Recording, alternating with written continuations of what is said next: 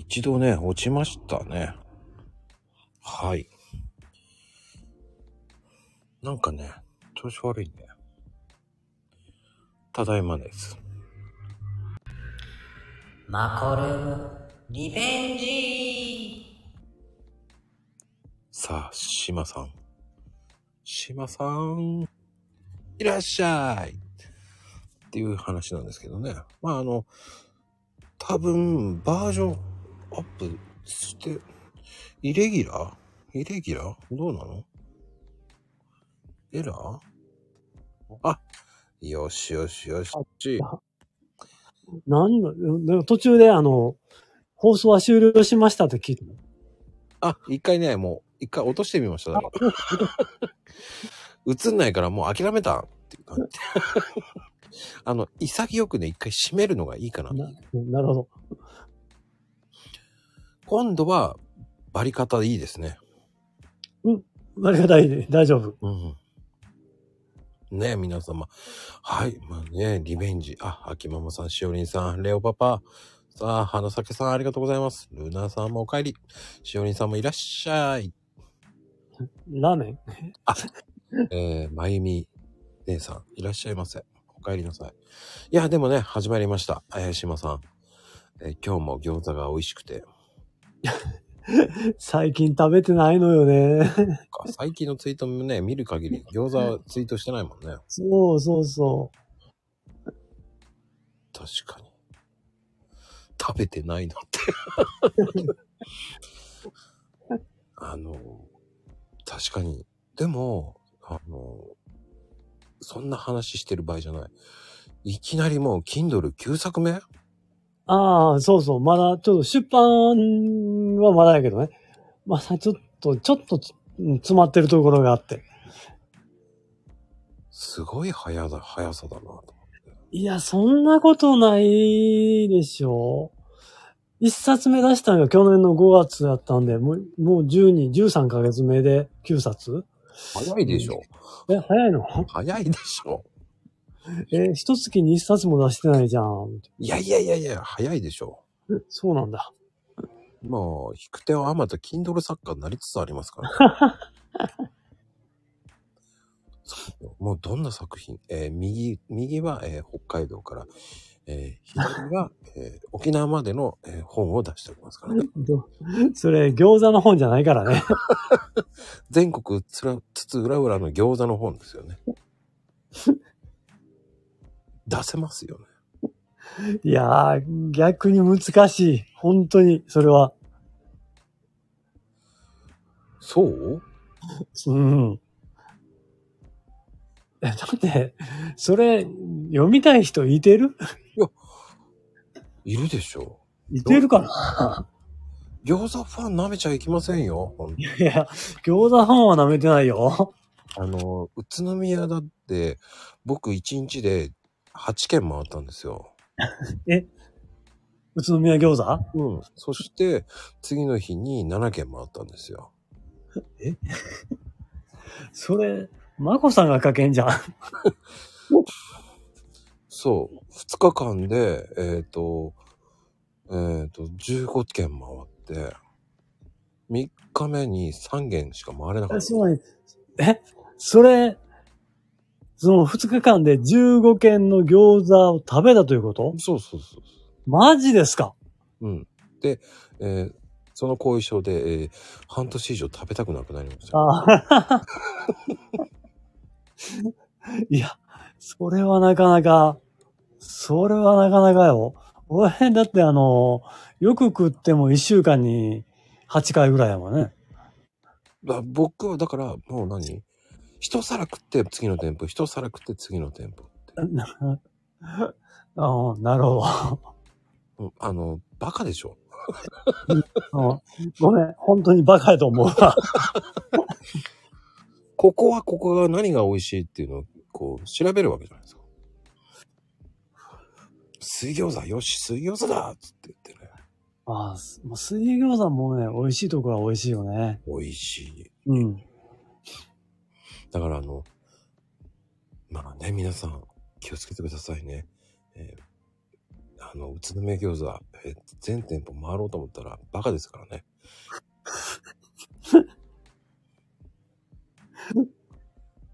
うん、一歩間違うと嫌いになるよね、本当にね。うん。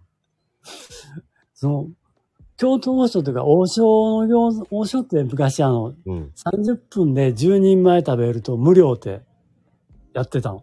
30分で？いやそうそう、昔、もう、もう何年も、三、もうそれこそ30年ほど前うん。その当時まだ餃子一一皿120円の時代で、で、まあまあ10皿、10皿なんで1200円うんうんうん。最初に1200円出して、で、30分でその10皿食べ終わると1200円返ってくるのね。はあ。それね、挑戦したけどね、ダメでした。えー、ご飯もいらない、入れないででしょ？ご飯入れないで。で、10, 10人前ポンと出るもんやと思ってたのね。はいはいはい。熱いのが2人前ずつ出てくるのよ。熱くて食えなくて。それ地獄だうん7人前でももうギブアップした。あの、やけどしながら食べるってすごい。そう、そうそう。まさにそれ。それさ、向こうの作戦だね。作戦やね。あ、あの、確かに食えねえな。冷めてる餃子だったらいけそうな感じがする。そうそうそう。なもう最悪飲み込めるじゃんって思って。うん。と思ってたらもう2皿ずつ出てくる。にえだから2人前ずつ熱いのが出てくるのね。ずるいわ。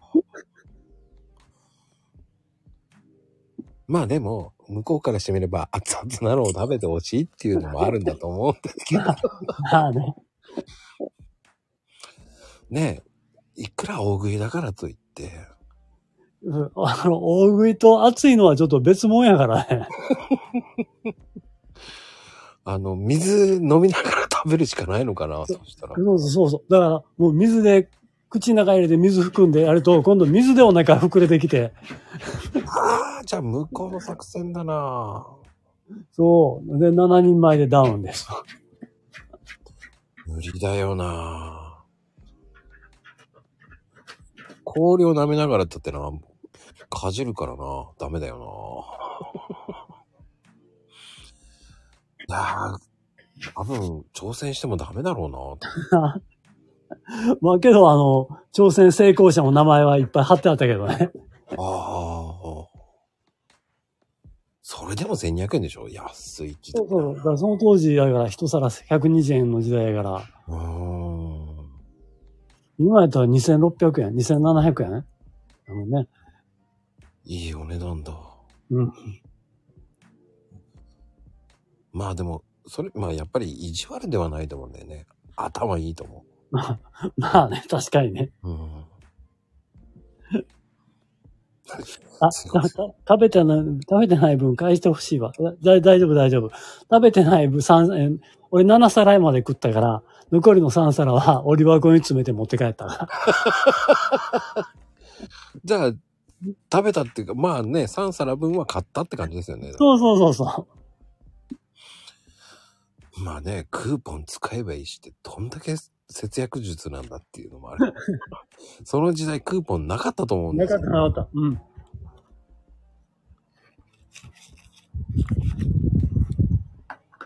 損はしてないからいいと思うんですよね。まあまあね。そう。損はしてない、確かに。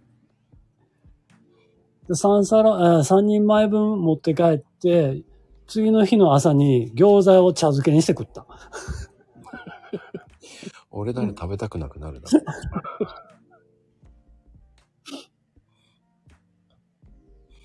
いや、でもその時代クーポンなかったでしょ？な、ない、そのクーポンなんてない。だってクーポンって、ほんとここ最近ですよね、配るようになったのって。なん、どれくらいやろうね。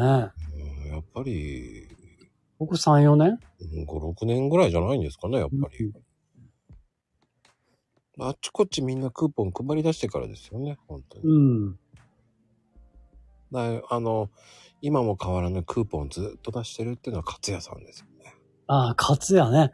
あの、100円割引を出すと、100円割引券もらえるというやつね。そうですね。あれは皆さん使ってる方多いですからね。だからその、カツ屋の系列の、えーっと、あの、唐揚げの、唐山？唐山。あっこもそうだね。うん。え100円割引券で食べて、100円割引券もらって帰るという。そう、エンドレスクーポンですよ。ずるいんですよ。そういうのがうまいですよね。終わらないんです。うんで、あの、勝屋さんの場合、えっ、と、期限切れてても、普通にそのまま使い、割引使ってくれる。そうそう、そうなのね。一応期限は書いてあるの、裏に。うん。けど、出すとそのまんまちゃんと100円引いてくれるのね。そう。あ、大丈夫、いいよ、とか言ってくれるんですよ。そうそうそうそう。すっごい優しいんですよ。期限の意味ないんです。あればいいの。あの、書く必、それやっぱりね、書かないとそういう人もいるからですよね。まあまあ、そうやろね。うん。で、そういう人が増えちゃったら意味がないと思う通の飲食店だったら、いやいやいや、期限がありますからって言うからね。だって手前、優しいんですよね、勝也さんは。まあ、まあ、優しいのか、ある、まあ、ほぼ、勝也もあの、ほら、正社員って多分、一店舗に一人いるかいないかでしょ？うんうんうん。あと全部バイトだから、もうめんどくさいからそのまま交換してるのかもしれないですね。ああ。まあ、きまた来てもらえばいいっていう考えもあるんでしょうね。でもまあね。クーポンはレシートと一緒に紛れて捨ててしまうんだ。はあ、そうなんだ。あ、そういう意味ね。自分、あ、ともちゃんが買う場合ね。あそうね。まあ、それはお金持ちの法則ですよ。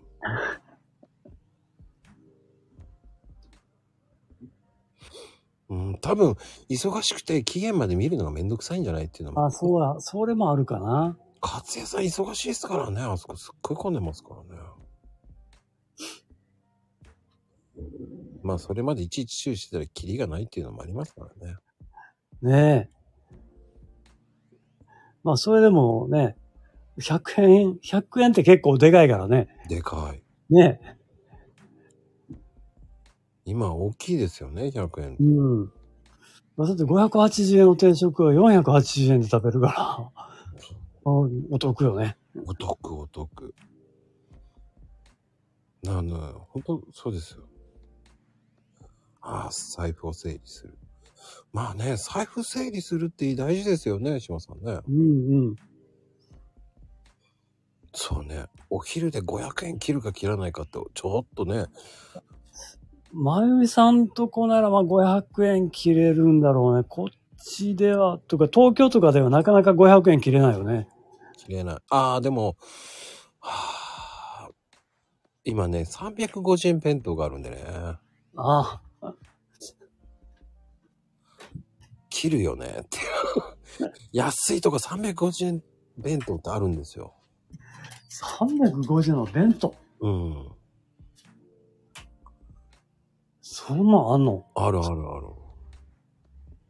のり弁じゃないですよ。え、それ、え、何？そう、弁当屋さん？ん？弁当屋さん、弁当屋さん。あ、弁当屋さんで。え、もしかしてあの、そのテントを張ってやってるようなとこじゃなくて？じゃないです。普通のお弁当屋さんです。えー、ただ、すごいですよ。あの、350円から800円まであるんですよ。ほうほうほう。限定で250食。350円が？350円から800円まで。いろんな種類がいっぱいあるんですよ。うんうん。で、あの、すごいですよ。えっ、と、11時にい、えっ、と、10時半からオープンなんですよ。うん。で、えっ、とね、僕11時頃に行ったら、もう半分ないんですよ。あ、みんな、早めに買ってるんだ。そうそうそうそう。競争激しいですよ。12時に、10この間12時行ったんですよ。うん。3つしかなかったですよ。競争率早っと思いながら。え、オープンが10時半？そうです、そうです。出勤前に買うわけにはいかんのよね。うん。買えないんですよ。だから、10時半にはもう狙ってる人は買いに行くんですよ。すんごい、なくなるの早いんですよ。それ、だって350円は魅力だわ。うーん。みんな狙ってんでしょうね。で、あの、800円でもすごいんですよ。大盛り、大盛り。どんどんどんどんどんっていっぱい乗ってるんですよ。すっごい弁当の量なんですよ。なるほど。じゃあ800円であっても、まあ納得できるのね。もう全然、あの、質感半端ないです。おー。ハンバーグと、唐揚げと、ご飯大盛りで、えっ、と、そうだな。焼きそばミートまで。え？そして、焼肉でコロッケ。もりもりやん。もりもりなんですよ。もりもりなんですよ。だ重いんですよ。これ、すっごい量だなと見て、見て、見て僕はお腹いっぱいだなと思って。そう、二人分じゃなくて？二人分でもいけそうな。二人分でもいけそう。うん。すごい。今度、あちょっと写真撮ります。かぼちゃん、重さ測ってほしい。測れないよ。でも本当、そういうお弁当屋さんって、ね、あるといいですよね、皆さんね。ね、ち近くにあればね。うーん。まあ、うちの近所って安いのお店いっぱいあるんですよね。え、えマックさんと、え、神奈川ですね。神奈川ですよ。え、だって、550円の定食屋さんもありますからね。あ、それも安いなぁ。すっごい量なんですよ。ふざけてるんですよね。ご飯山盛りなんですよ。普通の日本昔話みたいに。いや、もう、半、半分以下ですいませんって言うと、いいの？半分以下でいいの？なんて言われちゃうんですよ。いやいやいやいや、と思って。あの、なんでしょうね。キャベツが山盛りなんですよ。キャ、キャベツが山盛り？タワーみたいになってるんですよ。で、生姜焼きとドーンって乗ってるんですよ。ああ、いいな。まあ、生姜焼きとキャベツ合うからね。うん。うん。何でもそうなんですよ。550円なんですよ。大体。消費税込みで。確かに安いないや、キャベツじゃないです。肉の量も半端ないですね。大丈夫かと思うぐらい。肉も多いですね。だって、ご飯、大盛りの、大盛りの大盛りって頼んでる人いて。え？でどんなんで出てくんだろうなと思ったら、本当にこう、タワーになってるんですよね。そんなやつ、そんなの出るのと思って、僕はもう、唖然としてますけどね。でも、満席です、いつも。ああ、まあまあ、みみんな知ってるんだろうね。工場地帯の中にあるんで。ああ、もうそれは、もうそれは満席だろうな。でも、昼しかやってないんですよ。なるほど。昼の2時間か3時間？うん。うん。で、下手すると1時過ぎに行くと、すいません、ご飯もうないのいい？って言って、あ、いいですよ、って言って。いや、おかずだけ？僕は、しょうがないから、もやしラーメンでいいかなと思って、担々麺っつって言ったら、もうとんでもない。普通担々麺って、ちょっと乗ってるぐらいじゃないですか。うんうん。あの、ひき肉とかね。うん。でもバカじゃないのっていうぐらい高いんですよ。少なめって言わなきゃダメなんだ、ここと思いながら。ごめんね、ご飯なくてって、野菜多くしといたわ、とか。いやいや、余計なお世話ですって言いたいんだけど。大阪もあるんじゃないですか？どうなんですか？もう、いや、大阪もね、探してある、いっぱいある。うんうんうん。うん。あるけど、今行ってるとこの近所には見当たんないなそうなんですね。だからそこのもう一軒近くにも、その、テレビでやっちゃったんですよ。おも、おも、おもうまいお店っていう。うん、うん。それや、そこやってほしくなかったんですよね。何 一気に人気が。そうそうそうそこもね、チャーハンが美味しいんですけど、うん。大盛りだろうがが、料金変わらないんですよ。おー。おかしいんですよ、そこは。そのおかげでずっと行列ですよ。行けなくなっちゃったんです、僕。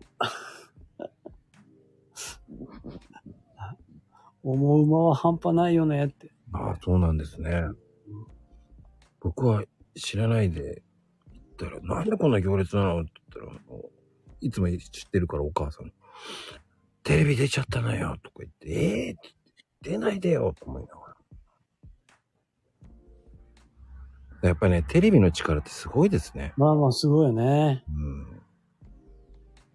うん。そこもね、半端ない量来るんですよ。で、安い。そこもね、チャーハン700円なんですけど、大盛りだろうが、超特大の大盛りもあるんですよ。超特大よ。もう関係ないんですよ、値段。僕は普通盛りっていつも言ってるんですけどね。普通盛りでも普通の、普通盛りで普通の大盛りですよ。じゃあ、チャーハンの大盛りってなんか途中で食べて、あのさ、味飽きてくるよね。んそんなことも？それがね、あの、お椀みたいの、こう開けると、卵と、その肉がね、ボロボロボロって出てくるんですよ。おー。あの、肉のね、チャーシューっていうか、あの、煮込みのやつが。うんうん。あの、焼き豚みたいなやつね。そうです、そうです。ブロックみたいなね。だそんなのいらないと思いながらもう、栄養もそんなしなくていいですよって言って僕はもう普通にお金払うんだよって言って。そしたらなんかわけのわかんないおまけとかくれるんですよね。いやいやいや、いらないですよっていう、こう、普通にしてほしいですよと思いながらね。逆に恐縮するんですよね。客が、客が恐縮する店ね。あ、島さんとこはどうですかじゃあ？ん？そういうおみ、あの、定食屋さんとかは行かないですか？いやー、もう、最近そんな行かないなぁ京都の方にね、京都の方に通ってた時は、あの、ラッキー食堂っていう、その学生相手の食堂があったのね。うんうんうん。もうめっちゃ多い、そこも。名物が確かチキンカツやったかなチキンカツ。ほうほうほう。もう半端じゃない大きさが来んのよ。これ鳥一匹来てんじゃねえの？っていうぐらいの。それも面白そうですね。それで770円やったかな、定食。まあ学生相手やからね、もうな、そこはもうなんすか、全部でかい。あの、学生相手のお店ってすごいですよね。すごいね、本当に。ね。ほんと、そうね。大盛りの店が多い大学はね、本当に。でも、僕が行くところ全部大学ないんですよ。僕のところ、そこら大学ないんだけどな。え肉体労働者の方が多い。そうそうそうそう。本当に肉体労働者ばっかりです、本当に。現場系の方が多いです、本当なるほど。大体現場系が多いかな。まあ、まあでもね、ありがたいことですよね、本当に。いや、まあね。まあでも、大阪行って何食べてほしいっていうのがあります？大阪で何、あのね、かすうどんってわかる？知ってますうん。かすうどん美味しいよね。わあ、かすうどん美味しいですよね。うん。まず東京じゃないもんね。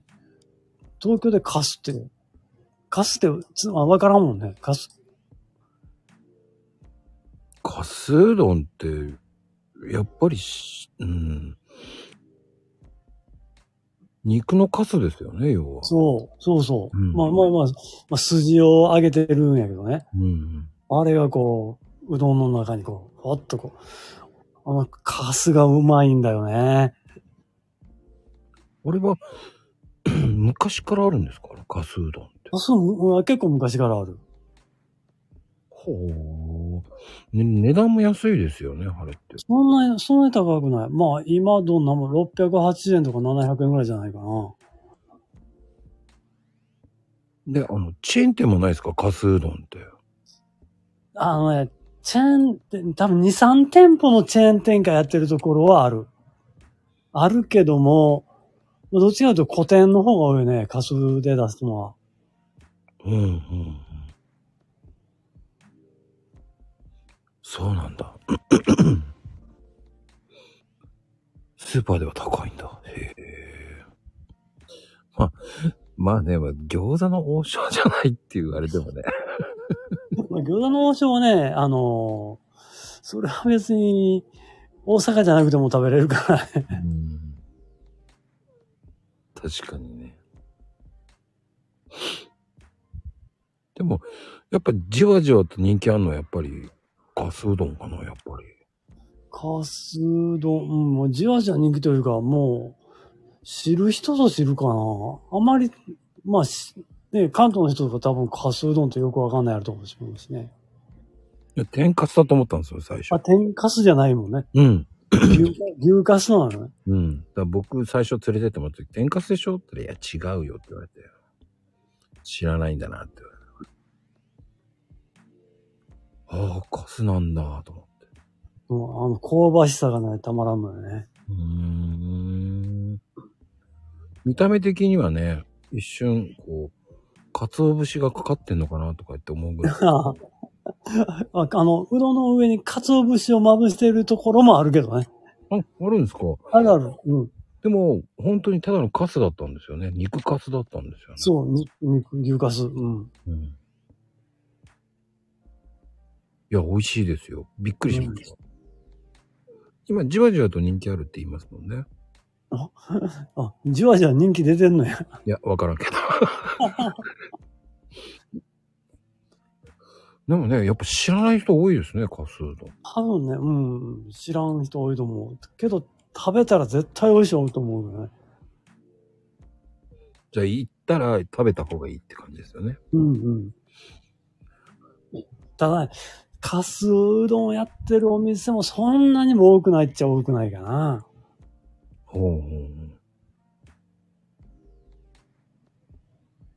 そんなに？へえ。うん、すどこでもやってるわけじゃないもんな。まあね。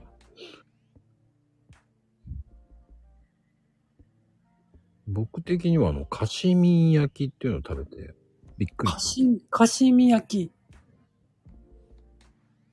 岸和田の、岸和田の方で食べたんですけど。岸和田で、えかしみ、かしみ焼き？何あの、どう鶏と、鶏をミンチしたの、カシミンとか言われて。かしわじゃなく、かしみ。うん。ミンチにした牛皮？うんうんうん。と合わせてっていうなんか変わった味でしたね。でも美味しいですよ。いやそれ知らんねえな。岸和田か。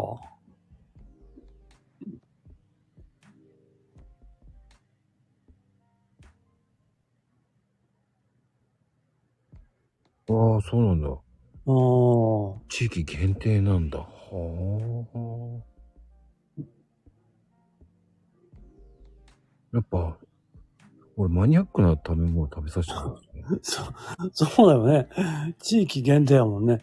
というか、マコさんが食べたのは、えー岸和田限定、かしみん焼き？そうそうそうそう。なんか連れて行き、行って。あの、あ岸和田のお祭りあるじゃないですか。ああ、だんじり祭りね。だんじり。その時行った時に、地元の人の、に、友達が、いや、これ食べとかないとダメよって言われて。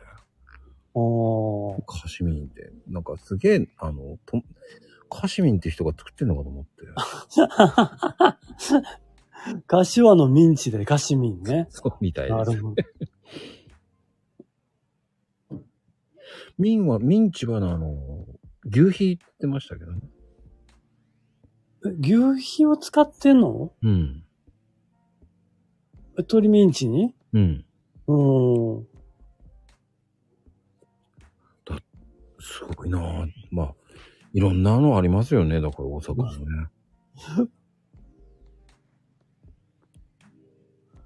うん。阪神百貨店の地下にあるイカ焼きはね、美味しいかな。名物だよね。美味しいですよね。あれも名物ですよね。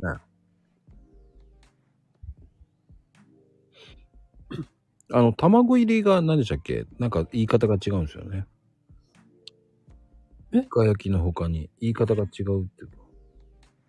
え、イカ焼き、イカ焼きの他に？言い方？卵を入れると、卵入れるとイカ焼きじゃなくなる？うん。え、イカ焼きの卵入りじゃないの？か。そうなんですか？なんか違うこと言われたんだよな。忘れちゃったけど。なんか変なおばさんに。あんた、関東の人でしょ？って言われて。なんで？って思ったら、その卵入りってあんまり言わへんでって言われて。ええー、そうなんだと。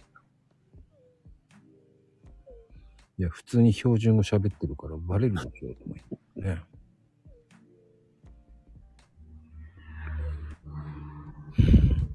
まあでも、大阪ってやっぱり食い道楽ですよね。まあ、食い倒れというぐらいからね。うん。そうそうそうそうそうそうです。あの、餃子を皮で包まないってやつは何なんですかね？え、餃子を皮で包まない？それ、もはや餃子じゃないんじゃない なんか、うどん餃子？あ、あるある。うどん餃子というかね、餃子うどんって、あの、駅の立ち食いうどんにああったよ。そんなのあるんですか？うん餃子が3つ入ってんの。うどんに。すごいな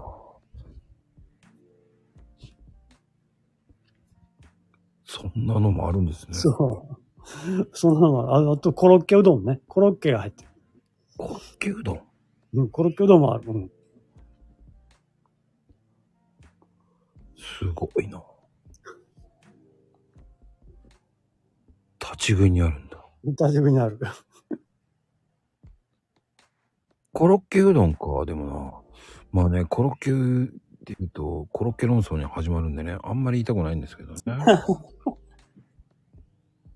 皮しか、皮の中身を食べる方いますからね、本当に。まあ、でも今度は、あの、まあ話変わりますけど、そういう大阪グルメの Kindle も出してほしいですよね。いや、お俺別にそのグルメじゃないからね。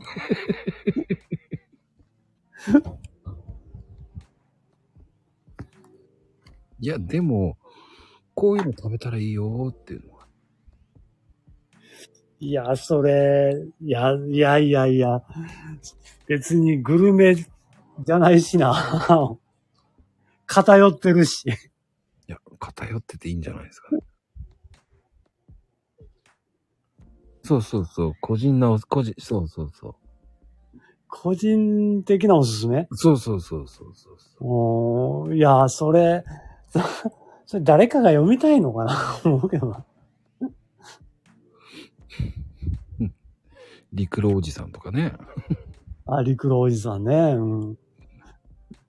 道島のビールとか。五田候とか？うん。いいんですよ。偏りすぎていいんですよ。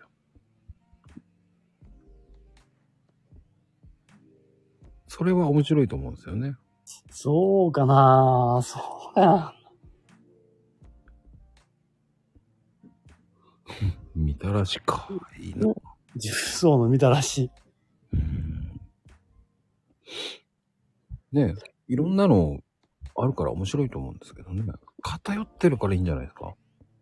そうなのかな まあまあ、じ、超自己満足な本になる、本になるかな。でも偏ってて面白いと思うんですけどね。そう。うん。そうね、島さんおすすめの菓子パンでもいいしね。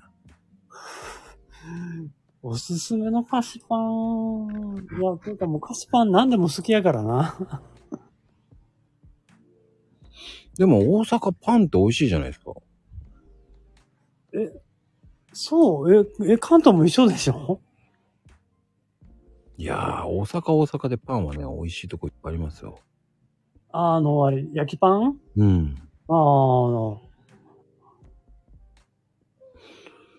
僕はでも、やっぱ、パン屋は大好きなんで、うん。本当にパン巡りしてますね。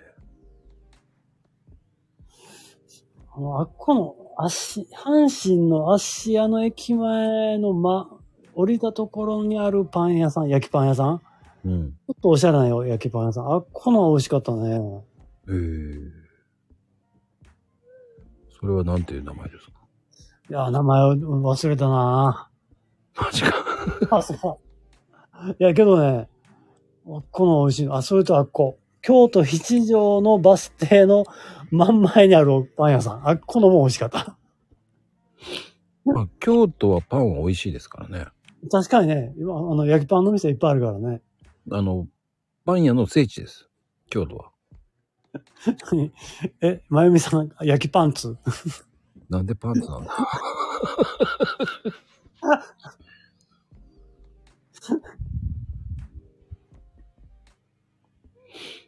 いや、でもね、パン屋は、もう京都は本当にね、有名ですから、京都は。うん。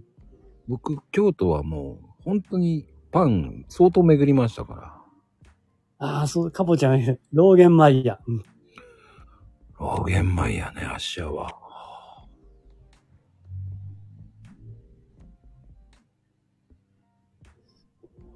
ローゲンマイヤ美味しいですね。美味しい。あのね、確かにちょっと高い。小ぶりでちょっと高いねんけどもね、一口食ったらわかる。全然違うとね。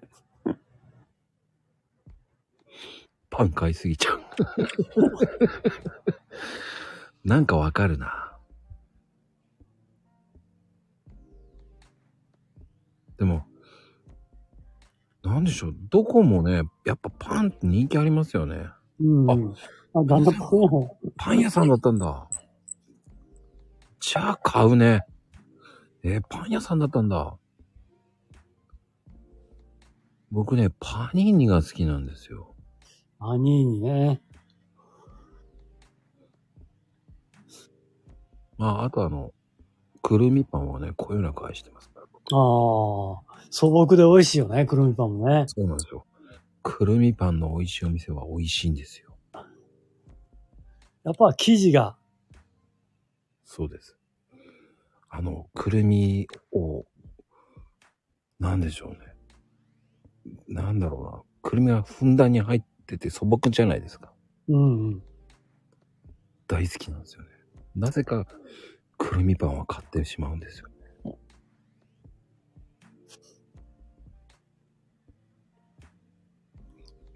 ああ、でもね、クロワッサンはね、まあ大体美味しいですよね。そうね。うん。ああ、そう。一まるまるパン屋さんで働いてるんだ。くるみって美味しいのって、いや、美味しいですよ。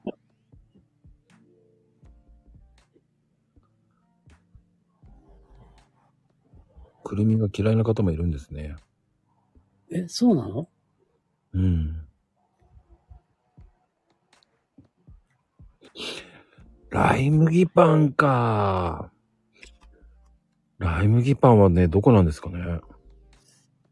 ライ麦パンで有名なところってあんまり聞いたことないなもうライ麦パンはないな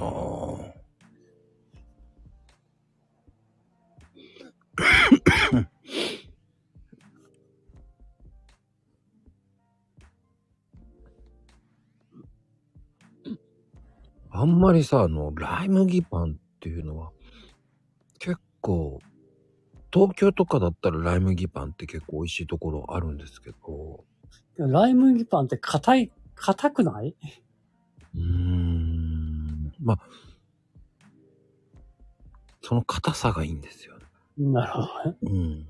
何噛むほどに味が出る。そうそうそうそう。で、あの、ほら、あの、おしゃれにトマトとかそのカットしてこうね、はいはいはい。こう乗せて食べるっていうか、こうなるほど。なんかこう、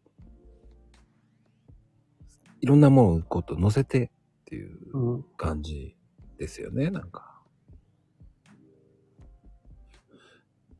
っていうイメージなんですよね、勝手な。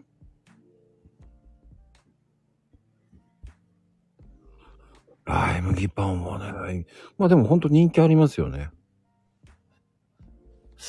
まあ、え、ライ麦ってやっぱり体にいいから？うーん。もともとあれって雑草だったんですよね、ライ麦って。雑草なんだ。うーん。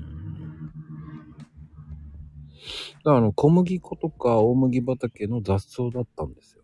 うんうんそうそう、もともとは。うん。雑草パン。そうなん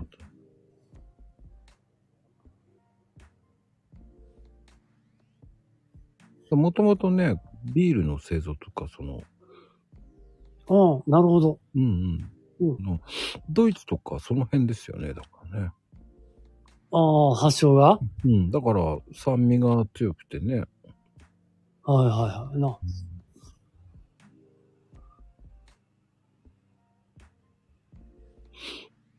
だからあの、本当に、まあ生産国ってちょっとマニアックなんですけどね。そうそう。ドイツとかポーランドとかロシアですよね。だいぶロシアが今ほとんど牛耳ってるから、だいぶ減ってきちゃってるんじゃないですか。だから高くなってますよね。ああ、の、ていうかもう何でも高くなってるからね、今ね。だから小麦粉より食物繊維強い、あの、豊富だから。あ、ライ麦の方がう。ん。で、だって小麦粉より2倍ぐらい食物繊維あります。あ、そうなんや。うん。あの、多分、かぼちゃさんは多分、えー長生きしたいんだと思いますよ。ライ麦、ライ麦を摂取すると、だって、ね、長生きするって言われてます。そう、そうなんや。だから、かぼちゃんはだから、だからビールも好きなの？そうだと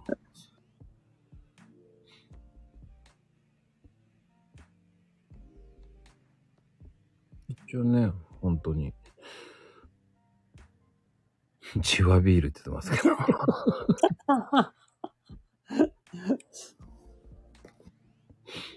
ただ一応ね、ライ麦もグルテン入ってますからね。うん。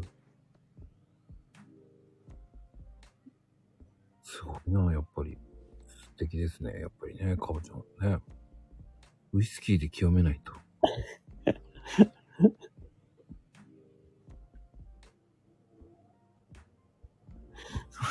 レオパパはアンに飲ませろと言ってんのかな？すげえな。あ、いやでもね、Kindle の本題に行きましょう。ガはいはいンダム弾でございますからね。あそうそうそうそう。次もガンダムで来た。そのガンダムはなんで行くんですかね？え？ーっとね、今度、あの、ウェザリングとかダメージ加工？そこの部分を抜き出して、そこを中心に、ガンプラのですか、やっぱ？ガンプラの。おー。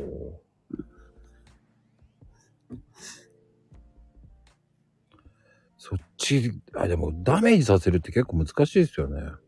いや、これがね、また楽しいのよ。やめ時がわからなくなるくらい。おー。最初はね、やっぱまあ当然、作ったすすぐみのガンプラって、まあ綺麗な状態じゃん。はいはいはい。それを汚していく、傷つけていく。最初はもうドキドキしながら、失敗したらどうしようと思うけど、傷つけるわけだから失敗ってないよね。あー、うんうん。まあ、簡単に言うとジーパンと一緒ですよね。まあそうそうそう。ダメージ加工ですからね。すっごいですよね、ダメージって。相当上手い人今、すごいですよね。ああ、とプロはね、本当にうまいね。まあというかもう道具からして違うからな。そうなんですかうん、多分ね。多分やで。けど、あの、まあもうガンプラやり始めて、まあたかだか4年ぐらいやけど、でもここまではできるよっていうのは、今度の Kindle ね。ほうほうほうほうほう。そのダメージの仕方もあるってことですよね。うん、まあ、ダメ、仕方を、まあその手順を、手順をこう解説したような Kindle になってる。うんうんまあ写真いっぱいつけながら。だからね、写真いっぱいつけすぎて、容量が重たいんで、それを圧縮せないかんので、今苦戦してるところ。個人的にはやっぱく、やっぱりですよ。あの、ラストシューティング状態のやつが好きですけどね。そうそう、そう、だからその題材をラストシューティングにした。おお余計いいじゃない。もうだからラストシューティングを作ろうみたいな、そんな Kindle です。おおそういうことか。うん。だから、あの、ラストシューティングなんで、ほら、頭部とか、左腕とか、ビームでやられて爆散してるわけじゃんはいはいはい。そこを爆散した後をどう表現するか？焦げ、焼け、焼け当て、や焼け焦げたような表現の仕方。あとがその辺を、キンドルポンチで。まあ、そういった必要な道具とかですよね。ダメージ確保にして。うん。道具道具ってね、もうめちゃくちゃ、もうはもうはっきり言ってニッパーと、ニッパーと、あとはその色塗るときの、もうそれはもう3色、4色ぐらいしか使ってないんで、ええ非常に簡単に。僕は勝手なイメージですよ。勝手なイメージですけど、うん、うん。ハンダゴテとか、うんハンダゴテはね、今回は使わない。あの、ハンダゴテ使う、使うときは、あの、あのあの時、あの、例えばシールドにビームサーベルで切られたような傷跡をつけるとき、はあの時はハンダゴテを、うん当て、あそのパーツに当たるか当たらないかギリギリのところでずーっと引くと、その焼け焦げたというか、切られたような、うーん。そんな傷がつく。ほあと、あとはあの、撃たれたとか、う。うん。実弾で撃たれたとか、まあ、ビームでちょっと撃たれたとか、こういう時は、その表現するときは、線香を使うの。へえ。もうこれが一番。線香に火をつけて、それを、その、あの、穴開けたいところ、穴開けてしまう手前で止めるけどね。奥まで穴貫通させてると、あの、後処理しにくいんで、うまい具合にその、なんつうの？その、撃たれた感じに溶けるのよ。線香が一番。あの、僕なんかは、こう、建築物というか、あの、枠とか、そういう木のものとか、あの、補修してるのを何度も見てるんで、うん。なんとなく、こう、ダメージ系とか補修するっていう、こう、傷つけたやつを隠すっていうのは、溶かして埋めるっていうイメージが。ああ、な、はいはいはい。うん。だからなんとなくこう、ダメージってイメージがつくんですよね。うん。でも、はあ、でも、それはそれで面白い。奥が深いから面白いな。うんとね、やっていくうちにどんどん楽しくなって、どこでやめたらいいのかなになってくる、だんだん。はあもうどんどん壊していっちゃいそうな感じがする。そうそうそう。まあまあ、ただ今回はラストシューティングなんで、あの、今一番はやっぱり左腕と、あの、頭部のその爆散した後をどういう表現するか。あけど、あの、できるだけ初心者さんでもできるように、だから、そんなにいっぱい道具使ってないの。それなら余計あれですね。いいですよね。うん。まあ、僕個人的にはザクを壊したいんですけどね。ザックを壊す方ね。うん。どちらかっていうと、ガンダムはちょっとハードル高いから、ザクの方がなんか壊しやすいかな。いや、どっちも一緒ですよ、それは。そっか。そうそう。だからその、その、ダメージ受けたとこだけが、クローズアップしたらおかしいんで、まず全体を汚していく。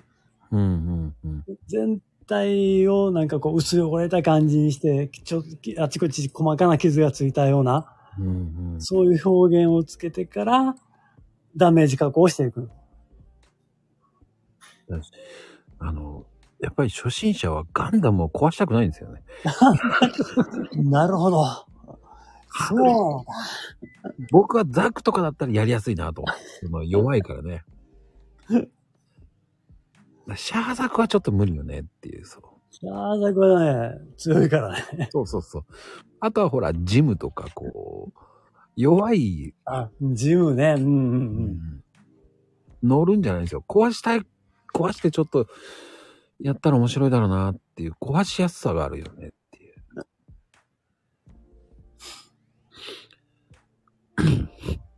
まあね、人それぞれだからね。そうそうそう。うんシンプルで好きです、僕も。旧ザクは。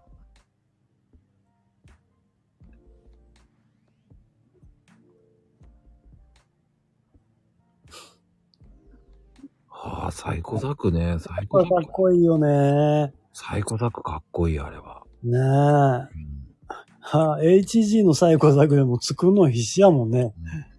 バーニャの数だけで50個あったからね。すごい。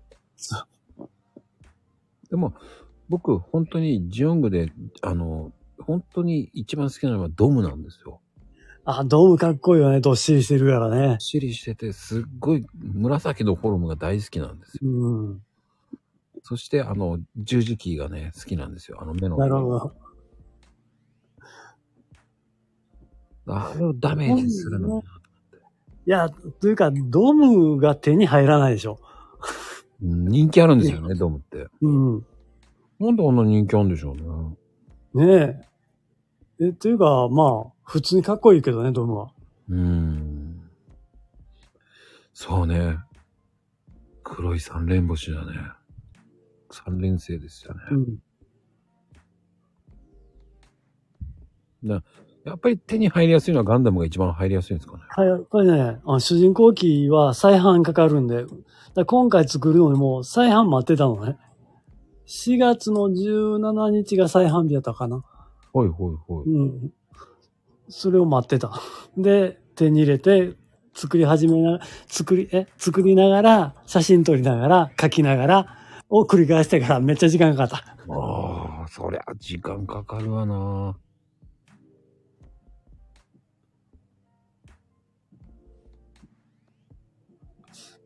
やっぱり皆さんガンダム好きが多いですね、本当に。まあね、もう40年続くコンテンツやからね。うん。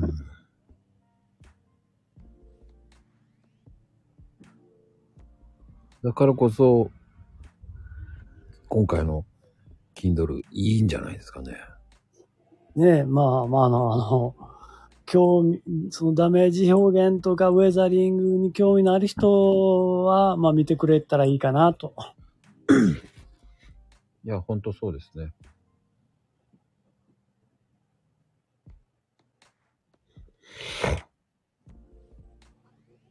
そう思いますよ。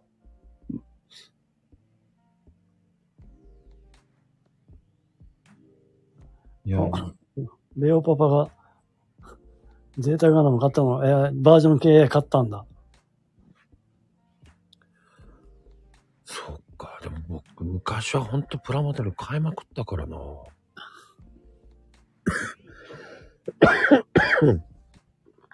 でも、いつの間にかなくなってましたけどね。どこ行っちゃったんだどこ行った？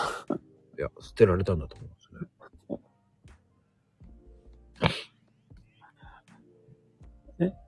きまま息子も買った？むえ息子も買ったの？え？む息子もガンプラを買ったってことか。息子も同じの買ったのかな？あそういうことか。え息子を買ったんかな、思った。息子を買った？それはないよね。まあ、え、でも、そっか。結構続々と、みんな買ったり作ったりやってんだね。レオパパと息子さんは一緒の同じの買ったんだ。バージョン系を買ったのか。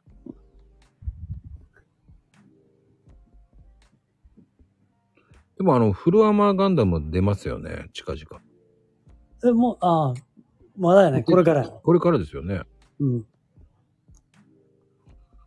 だあれはどうだったんですかね？あの誰か買ったのかな？ドーム、ふ あの、クリアの。いや、まゆみさん、フルアマ？フル、フルアーマーだよ。あの、ドムの、あの、クリアカラーって発売されたんですよね。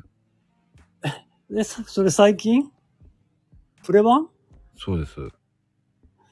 クリアカラーはね、作りにくいのよね。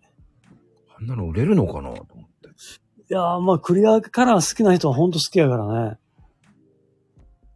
俺はあまり好きじゃない。作りにくいし。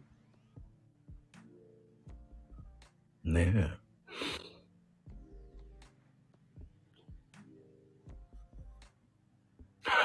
結婚して初めて旦那さんとプラモデル作ったんだ。そんなことあんだ。それはちょっと悲しいね。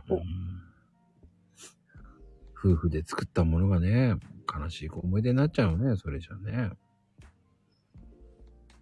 まあでも、ガンプラってそう、やっぱり未だにこういろんなの出てますからいいですよね。うん。まあ、ただね、あの、なんか、手に入りにくくなっちゃったけどね。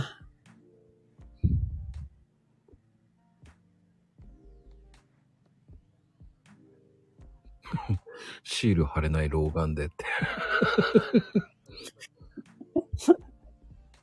確かにね、あの、144分の1とかの目のところのシールでめっちゃちっちゃいのよね。ああ、やっぱりそうなんだ。で、あのね、えーっと、来たる21日また発売日がありますからね。ん ?21 日。日曜日？レイダーガンダムが。ああ、次のあの、あれね。あの、あれ系ね。はい。あのビルド系のね。はい。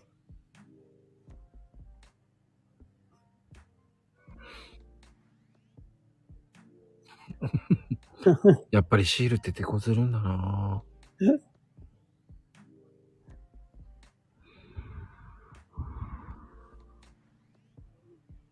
面白いなぁでも、やっぱり皆さんガンプラにはもう興味あるんですね。そうね。うん。うんはあでも、それをね、ダメージさせていく勇気いるよな。あすそう、最初はね、やっぱり勇気いる。ゆ もうだから、あの、技術よりも一番大事なのは度胸。度胸でしょうね。うん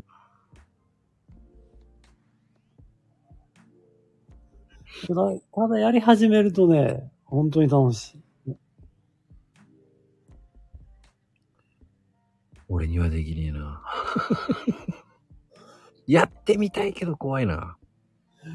ううん、最初はね、最初はもう、だって、汚すのすら、なんか変になったらどうしようとか思いながらやるもんね。うんうんうんうん。だちょっと安めのやつでやりたいな。ああ、じゃあ、あの、あれですね、エントリーグレードのファーストガンダムやったら550円です。それぐらいならやれますね。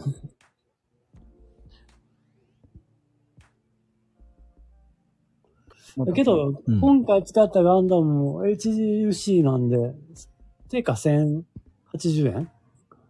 うんうんうん。もう実製、実製バイカー880円で、880円で買ってきたからね。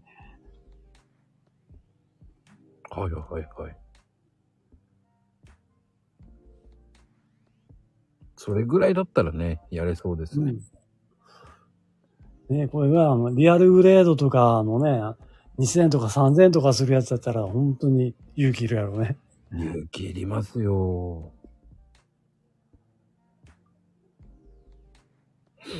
2個買ってダメージをと不要にする。あ、それもありですよね。だけどね、ダメージ用にした方が絶対リアル感出てかっこよくなるから。ほう。でダメージした後に、こっちもダメージしちゃいってなっちゃうかもしれない。なそうそうそうそう。一回ダメージを味わっちゃうと、やめられなくなりそうですね。いや、本当にね、どんどんエスカレートしていくよ。最終的にはあの、シールドを半分に切って、その、切り口をどう塗ろうかとかね、そこまでいっちゃうんだ。いくいく。ね皆さん面白いですよね、そういう世界って。あ、ジオラマまでやっちゃったらもう変態の域だね。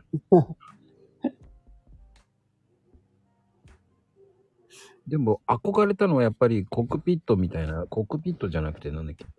あの、要は修理、修理してるところとかそういったところのね。ああ、ハンガーデッキに入ってるところとか、うんうんうんああいうとこ憧れましたよね。ちょっとしたこのジオラマっぽいやつね。そうそうそうそうそう。今ね、そのハンガーデッキみたいなプラモデルも売ってんのよね。はいはいはい。すごいね、その700円ぐらいで売ってた。あ、今あるんだ。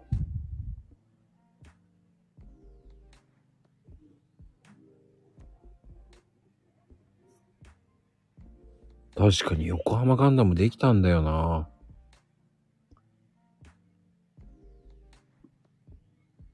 すんごいありそうだな、いろんなの。泣くよって。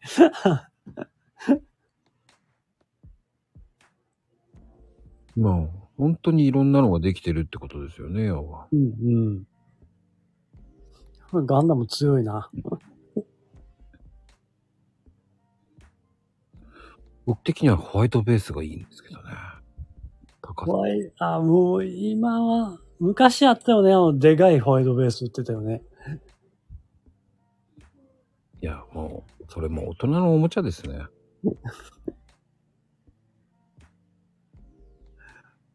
ただ、で、でかいプラモデルは飾る場所にね、困るよね。売ってたんだよ。自作で作ってる人いるんじゃないですかね、そういうので。空いてるかもしんない。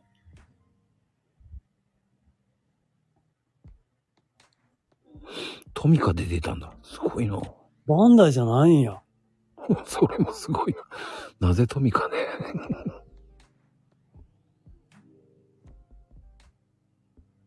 でもなんか、要はね、あの、3台並べたいんですよね。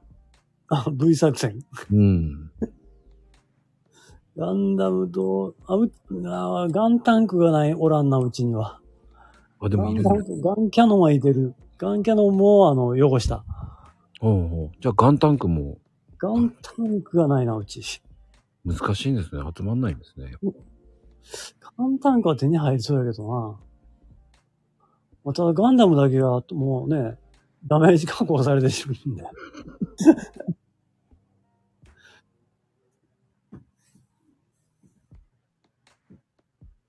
あ、結構売ってるんだ、ガンタンク。400ワットの手に入るかもしれない。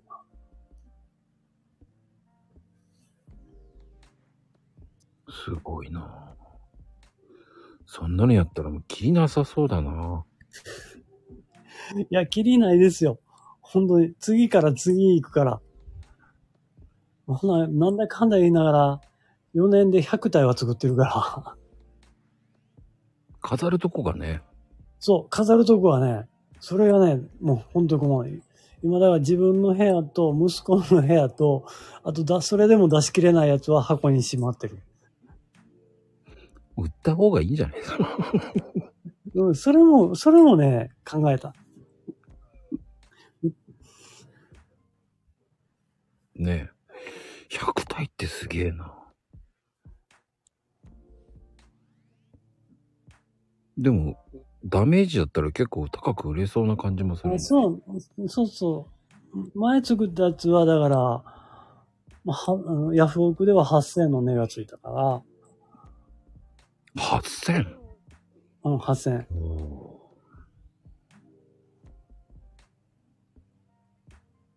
でもすごいですね、やっぱり。ね、まあまあ、あの、まあ8000の価値を認めてもらえたのかな。うんうんうんうん。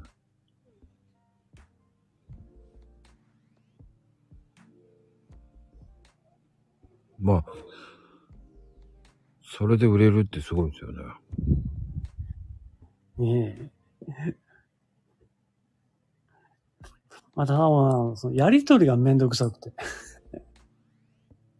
そうなんですか、やりとり。うんなんか、うん。あと発送までね。発送完了、あと、完了した後もあるじゃんはいはいはい。なもうその辺のやりとりがめんどくさくて、やってないけど。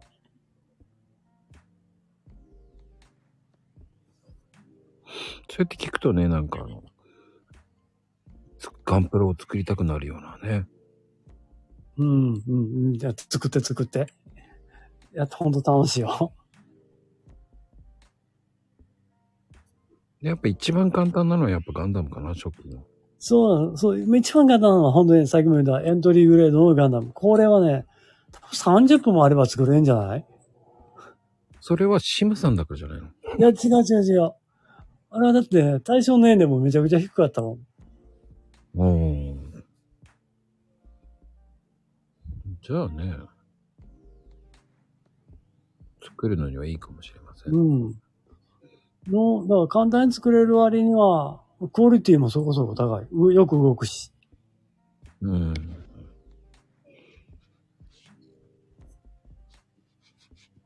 まあ、V ガンダムね。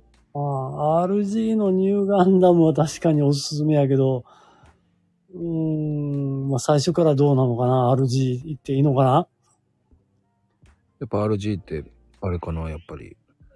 大変そうだな。?RG はもうやっぱりパーツ細かいからね。やっぱり、ね、老眼進んでるとアウト。老眼には非常に厳しいね。うん。その前に遠近買いましょうって感じ。まゆみちゃん、RG っつってもあっちの RG じゃないよ。レーザーラモンが。多分すぐ分かったよ。老眼。老眼 RG って、老眼 RG ってどういうこと？と あるある言いたい。言わなくていいですよ。はあ、でも面白いな、そういうのって。ああ、SD ガンダムか。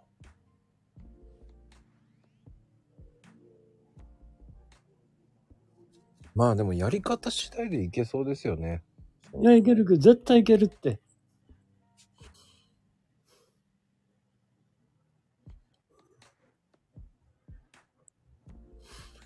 まあでも女性でもやれるような簡単なプラモデルってあったら面白いよな。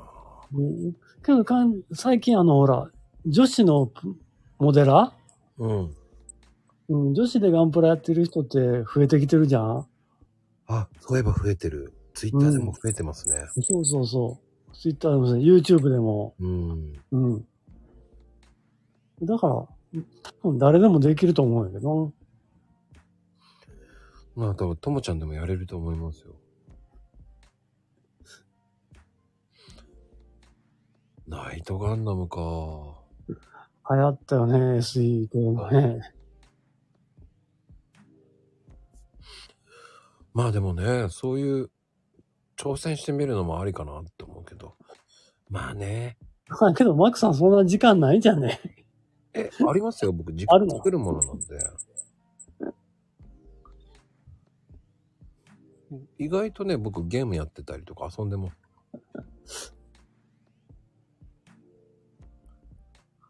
あの、今、ゼルダ燃えてますけどね。あ、ゼルダね。なんか熱いらしいね。熱い。ちょいちょい頭にくるんですよね。俺はやってないんでよくわかんないけど、なんか、熱いらしい。というのは聞いた。ちょっとしたトンチがあるからね、ちょっとイラッとするんですよね。一瞬なんだこれと思いながらね。でもね、いいですね。頭の体操にはいいですね。ああ、謎解き？うん。うん。ちょっとしたね、考えがね。やっぱり頭の発想を変えてくれるのかなっていう。なんかやってますよ、だから。え、その、あれ、その、最近のゼルダやね、だからね。うん出たばっかりの。うん出たばっかりですね。はい。やってますよ。そうディスクシステムって相当昔じゃないんですかね。昭和ですね。ディスクシステムって、なんかあの、え、ツインファミコンとかについてたやつ？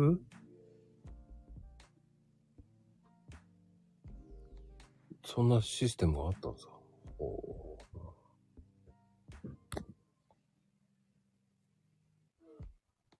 ーへえ、そういう時代だったんですね。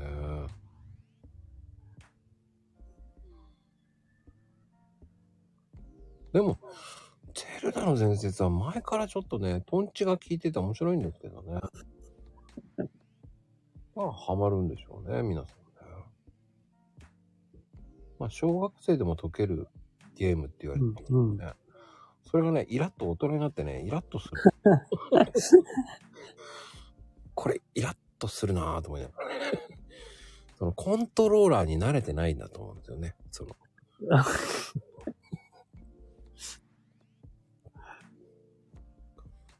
もうね、あれ、ここまで動かせられないの？っていう。前回と違うじゃんと思いながらね。そう、前回というのはファミコン時代の前回。違います、違いますよ。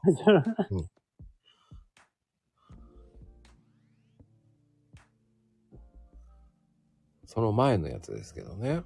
それとは違う、ちょっと違うと思いながらね。あ、やっぱ進化してるんだなと思いながら独り言言ってますよ。時間はでも本当に作ってますね、すごくいろんな。うーん。うん。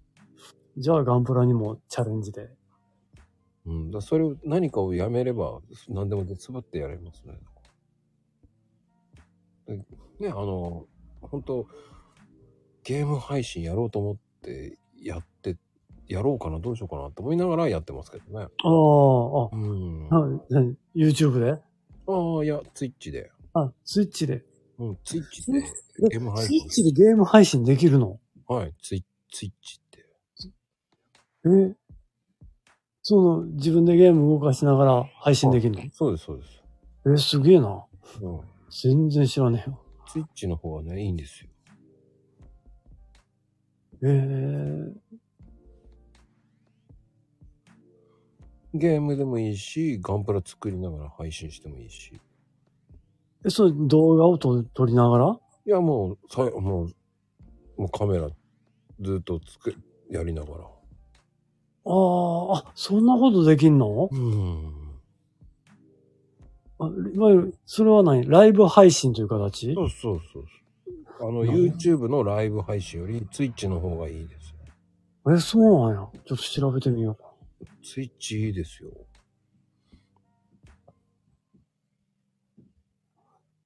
え、ツイッチそうです。ツイッチうん。あの、ゲーム配信とか専用のやつですね。まあ、いろんなのやってますよ。世界で一番、あの、稼が、あの、世界で一番、えー人気のある配信です。ツイッチ、ツイッチね。うん。あ、それ別に、だからその、ゲー、ゲームじゃガンプラじゃなくて別に、例えば料理でもいいわけね。何でもいいわけね。うん。ツイッチってやつですね。あの、世界で一番稼いでる人がいますね。ツイツイッチで稼ぐの？そうです。えっ、ー、とね、何十億かな。お、すげ世え。界で1位の人は何十億ですよ。ただゲーム配信してるだけで。えええ、広告とか入るわけじゃないよね？いや、広告とかもそういうのも全部入りますよ。あ要するにいわゆる広告料で稼いでるはるの？うーん、そうですね。簡単に言うとね、ツイッチってすごく簡単なんですよ。YouTube より、あの、そんな難しくないですよ。画像の編集とかは？ないです。あ、いや、そうか、基本ライブか。はい。なるほど。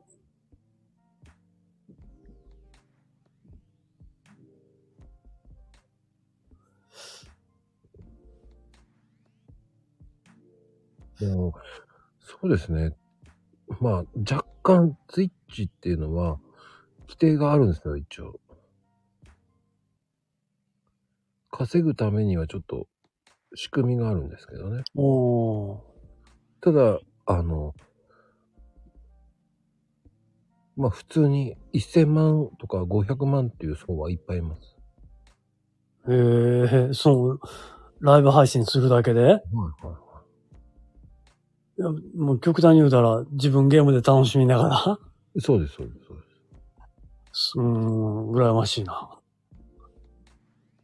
まあ、しゃん、あの、まあ、き基本的には、あの、3人以上同時視聴者数がいて、えーうん50名以上フォロワーがいれば、そして30日以内に、まあ、500分とか。30日以内に500分。そうです。500分以上配信してればいいんですよ。まあ、8時間以上ですよ。うんうんうん。な、なおかつ、1週間ぐらい配信してれば、うん。2時間の配信を週2回すれば普通に行くって感ああ、はいはいはい。じ。で、意外と行くんですよ。で、YouTube より収益が早いです。なるほど。うん。それはちょっと、というか、息子に教えようかな。息子は YouTube で今配信やっとるかうん、本当に。あのね、地球防衛軍とか結構ハマりますよ、あれ。地球防衛軍というゲーム？うん。あの、YouTube より稼げるっていうふうに言われてます。ええー、Twitch ね。うん。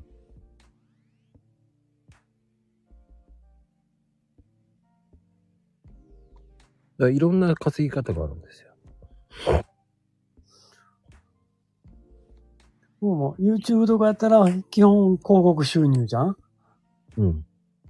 え、そ、Twitch は広告収入だけじゃない？うん。やっぱり投げ銭とかサブスクとか。ああ、サブスク？うん。ササブスクって、その、その配信を見て、見、見るために、まあ、月額何本とかで設定される。いや、その人のファンになるっていう形で。ああ、ああ。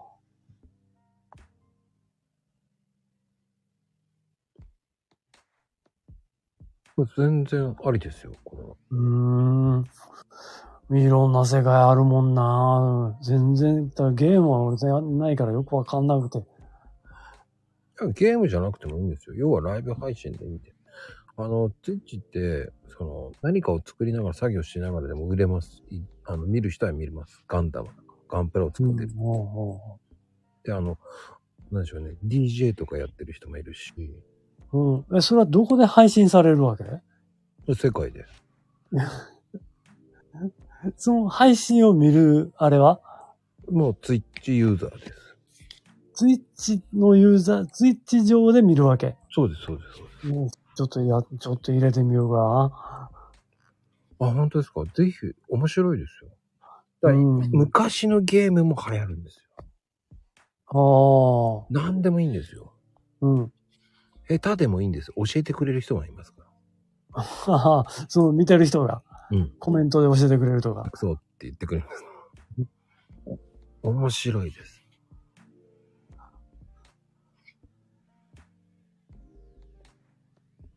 そんで、褒めてくれるとか、お金、投げ銭くれるとか、クリアしてる。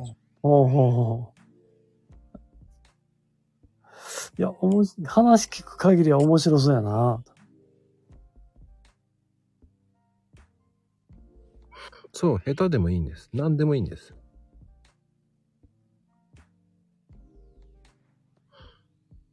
あの、要はツイッチって海外から見る人がめちゃめちゃ多いんですよ。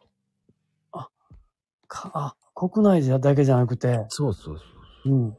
あの、日本人のファンが少ない人って、海外のファンがめちゃめちゃ多いんですよ。うんうんうんうん。だか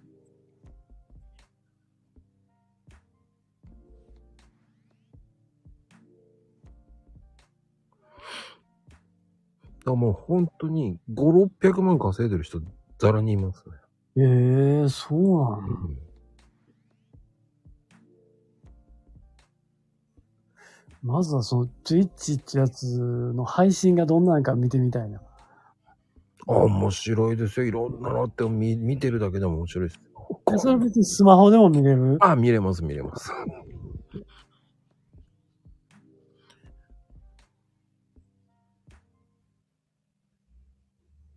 で日本よりは YouTube よりかは稼げるんじゃねえかな。へえ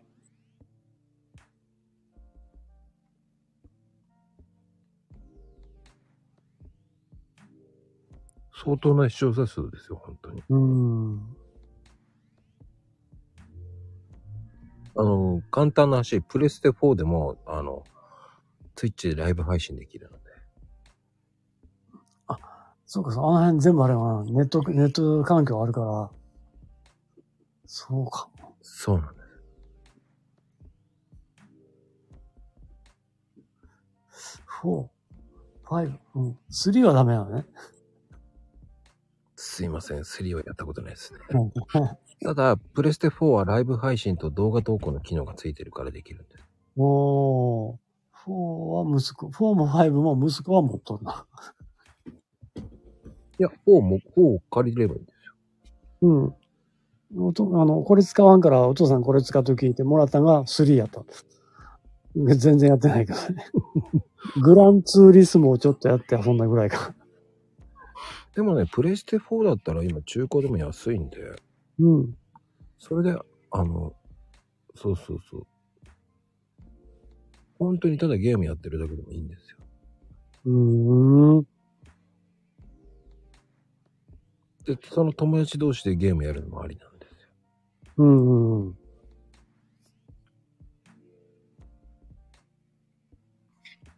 やり方ですよね、ツイッチは。見てるだけでも面白いですけどね。なるほどね。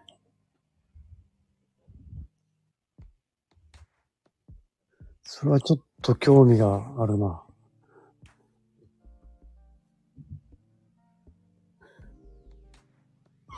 まあ、あの、プライム会員だったら、ツイッチのプライム会員になれるので、うーん。アマゾンプライムアマ、アマプラ、アマプラやね。うん。ツイッチのプライム会員もなれるうん。うん。ただ、あの、YouTube よりツイッチゲームはもうライブは世界一なんで。おー。あ、ね、結局は、あの、あれね。ゲーム配信に強いよね。うん。ただ、あの、拡散率は、ライブ配信の拡散率は強いのは YouTube なんですけど、うん。ゲーム配信の初心者の方で収益化を目指すのは Twitch 一択なんです。おー、なるほど。簡単だから。マコさんよく知ってるよね。でも Twitch はずっとやってたんでね。あ、やってたんや。うん、隠れてやってるんですよ。全然かっこえ、じゃあ、配信もやってんの？あ、やってますよ、たまにあ、。やってんだ。ああ。たまにやってますよ。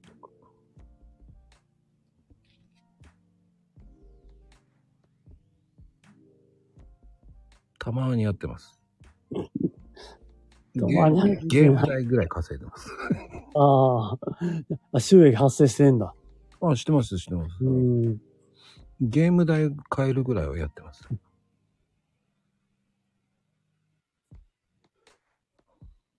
ゲーム代ぐらい買えるぐらいです。ゲーゲーム、え、ゲームでゲームソフトを買えるくらい？ああ、そうですね。おなるほど。だからそこまでして、本気でやってない。でも、い一時期本気でやった時はいいお金になりますね。ああ、そうなんだこの空白は何だろう。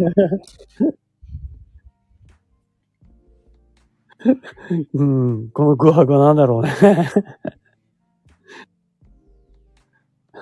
だから YouTube ってハードル高いじゃないですか。高いよね、あれね。4000時間ってちょっとね、あと登録者1000人でしょ。うんうん。そのハードルはね、きつい。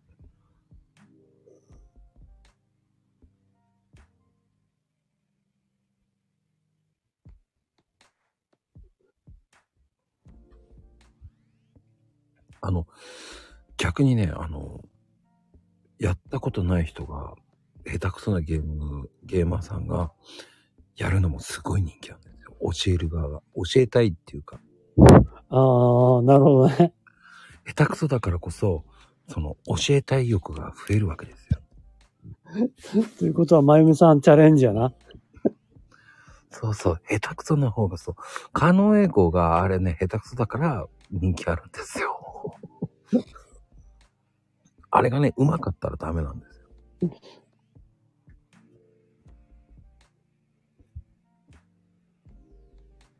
あ面白いんです。なるほどね。いや、ちょっと興味あるんで、その、Twitch っちゅうのまずは見てみる。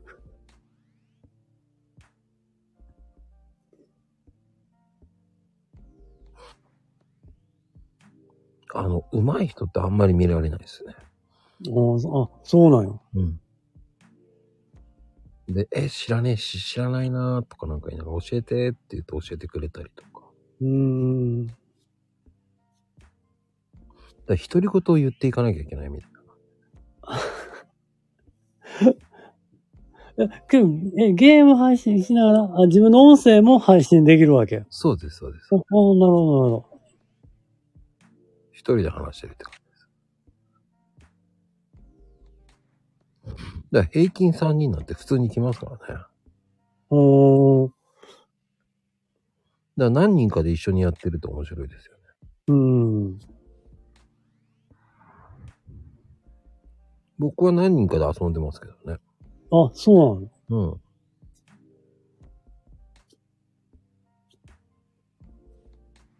だそれは Discord とかで遊んでますね。はーい。 Discord で話しながら配信しながらやっ。で、もう一人の方もディス、あの、 Twitch やりながら。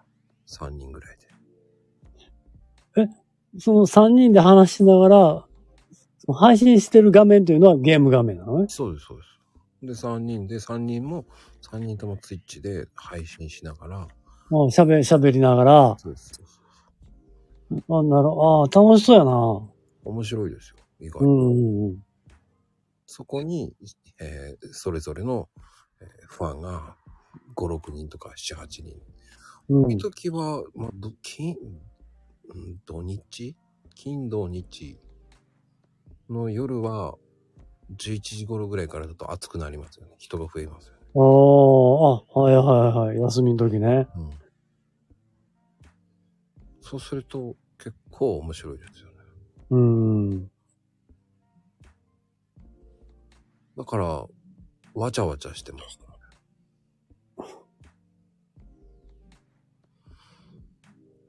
まあ、YouTube 目指すよりは楽ですよね。うん。僕は趣味程度に遊んでるので。あ、スマホでも大丈夫です。スマホゲームでもできます。あ、スマホゲームでもできんの？できるできる。ええ画面録画で再生すればいいだけですかあの、配信すればいい。うんうん。あ、え、画面録画で再配信？え、で、その時はライブじゃなくなるの？うん。画面のあれでやるんですよ。画面で録画っていうかその配信で。うん。で、機能を使ってやればいいんですよ。そう、共有すればいいんです。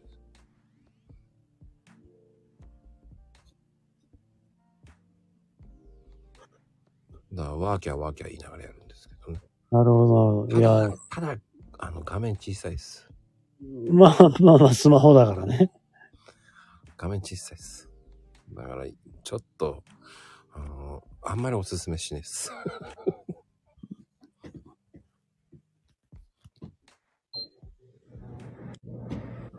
まあやり方次第だと思いますよ、本当に。うん。療養メガネ。水陸容量メガネ、療養メガネと。遠近ね。そうすると目がチカチカすると思うよ。気をつけてね。まあそういうのも知るっていいと思いますよ。うん。うん。それをね、えー、ツイッチやってみたっつって本出すかもしれませんけどね、島さん。あ、ちょっと待って、それ面白いかもしれないね。いや、だから全然知らんから、知らんから、Kindle 本にしてあげるのは面白いかもしれないな。ツイッチ同じ、多分ね、お絶対つまずくと思うんで。で本で説明してって。いやでもね、簡単にできるんですよね、本当に。そうなの？うん。いやいやいや、それは面白いかもしれない。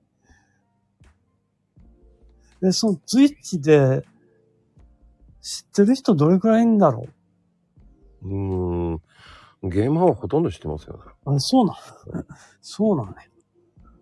ゲームやらない人は知らないんだ。うん。でも、それを知るっていうのも大事だと思うんですよね。今、うんこれから YouTube をやる人ってハードル高いじゃないですか。うん、YouTube はね、ハードル高いね。収益化までだいぶめっちゃた、めだいぶというかめっちゃハードル高いからね。うん。そうね、前マコルームでツイッチっていう話は結構してるんですよ。あ、そうなの？はい。相当してるんですよ、ツイッチの話は。まゆみさん、ツイッチアカウントだけ登録してやったら登録してるじゃん。まあ登録してもね、全然見てて面白いんですよ。いろんな、本当に面白い人いっぱいいるんですよ。ああ、もう見るだけでも面白いって言えば面白いです。うん、なるほど。まずは見るところから始めるか。まあ YouTube よりは全然ハードル低いです。で、特にご夫婦だったらめちゃめちゃ強いんじゃないかなと思うんで。だって夫婦だったらね、奥さんと二人で話しながらやってる。うん、うん、そうやね。絶対に強いよね。一人でやれるからね。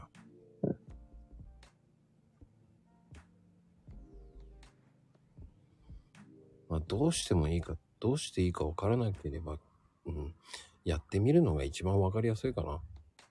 見るとかね。人の見てみるのもありだよね。こんな配信でいいんだっていうのがね。うん、いいと思うもん。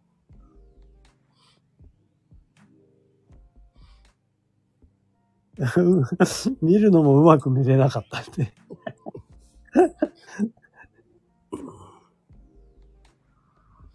まあ、やってみないとわからないですからね。まあそうだね。そうそう、何でもそうよね。やってみないと分かる。Kindle もそう、最初はもうすっごいハードル高いもんだもんね。うん。やってみたら、まあまあ、なんとかできるよね。ってね。そう言って僕やってないですけど。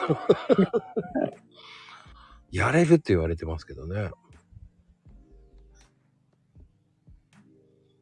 なんだろうな。やってみたいけど、うーんって感じかな、いつも。いや、まあ、まあまあまあ、本当に、や、一回目、だ最初だけよね、あの、なんか聞いたことないソフトとか、聞いたことないその拡張子とか、そんなのが出てくるからな。一回やってしまえば、まあ、あとは多分大丈夫。拡張子。ほうほうほうだから普通に打ち込むだけじゃないんですね。いや、打ち込む、うん打ち込むやつを電子書籍用の、そのファイル形式、EPUB って言うんやけど、それ、それ、それに変換せないかんだね。EPUB。EPUB。聞いたことないでしょ？俺も、もう、Kindle やるまで全く、なんじゃ EPUB って。なんかあれですね。あの、スナックかと思いますよね。それは PUB だけやろ、合ってんの。EPUB ってあるんだ。うん、そういう、うん、EPUB という拡張子に変換し、その EPUB じゃないよ。EPUB そうじゃないと、その Kindle ストアにアップできないんで、EPUB。うん、初めて聞いたな。バブになってる、バブ。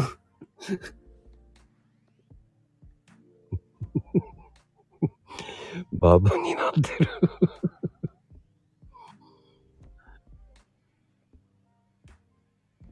そういう EPUB とはってアプリとかあるんですか？いや、あのアプリというかね、だいたいこうやる人って、Google、Google ドキュメントか、まあもしくは Word はい、はい。で作ると思うんやけど、まああの、自動で変換してくれるのよ。ドキュメントなんかで作ると、あの、どの形式でダウンロードするか、その指定するときに EPUB って出てくるんで、EPUB でダウンロードするだけなんやけどね。はいはいはい。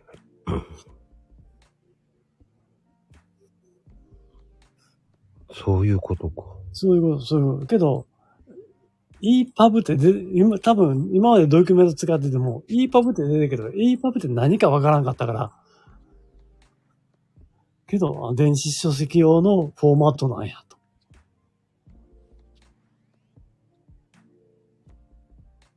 あの、皆さんひらがなで言ってますけど、これですからね。そうそう、EPUB。これですからね。EPUB って、悪いパブもある。ないよ。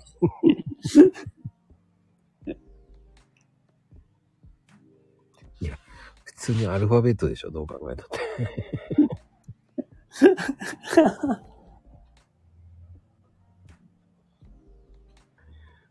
通にそっちそ想像する自体がもうね、昭和ですよ、皆さん。もうあの、パブ、パブだけに食いついてるわけだね。そうそうそうそう。さすが昭、今こういう反応する人はみんな昭和なんですよ。すっげえな、昭和だな、本当に。いい子いるパブって。なかなか言わないよ、いい子いるパブって。それ人それぞれでしょ、そのいい子がいるパブっていうのは。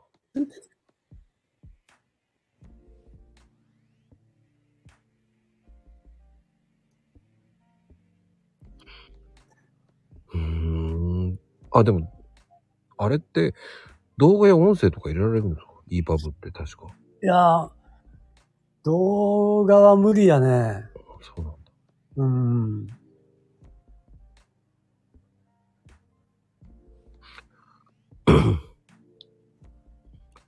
動画やったら、その、URL をつけて、別そこ、そっちの動画なら動画、音声なら音声の方に飛んでもらうしかないかな。ほうほうほうじゃあ一番いいのは Excel でやるのが一番いいんですか？Excel よりもやっぱりあの、Google ドキュメント。はあ、Google ドキュメントがいいんだ。うん。まあ、ドキュメントやったらもう本当に、パソコンでもスマホでも同じレ、ほぼ同じレベルでこう書けるじゃん。まあ、まあまあ、パソコンの方が作業効率はいいけどね。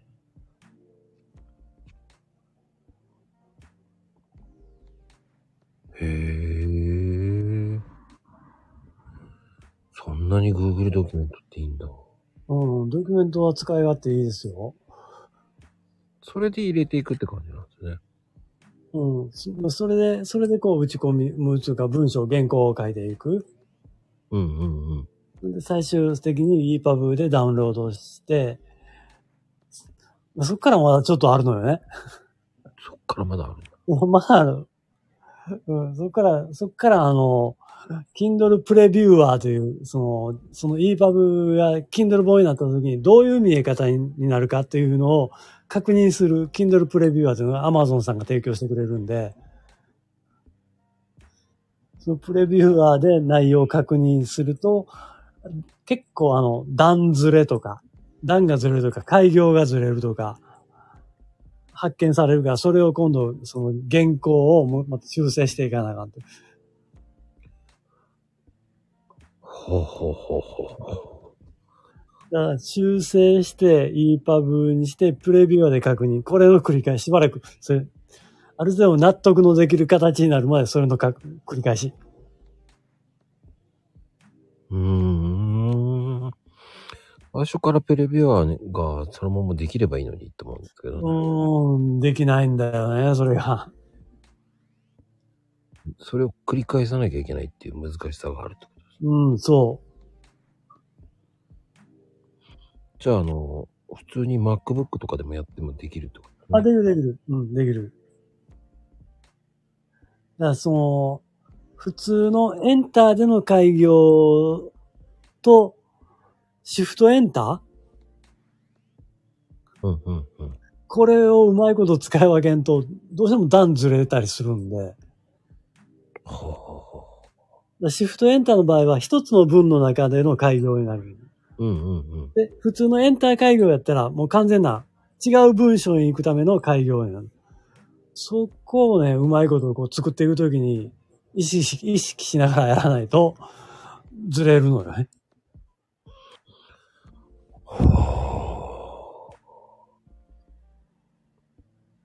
それは難しいなぁ。それもね、だから、あの、一番最初やった時はもうずれまくりで修正がめんどくさい。けど、2回目、3回目になるとだいぶそれが慣れてくるんで、うんうんうん。慣れるまでが大変ってことですね。そうそうそで、そこをどこまで妥協できるかでしょうね。う。うん。もしくは、画像をいっぱい貼りたいんやったら、もう、あの、その、ドキュメントとかそんなの一切使わんと、もうキャンバーでキャンバーで一つの画像として作ってしまう。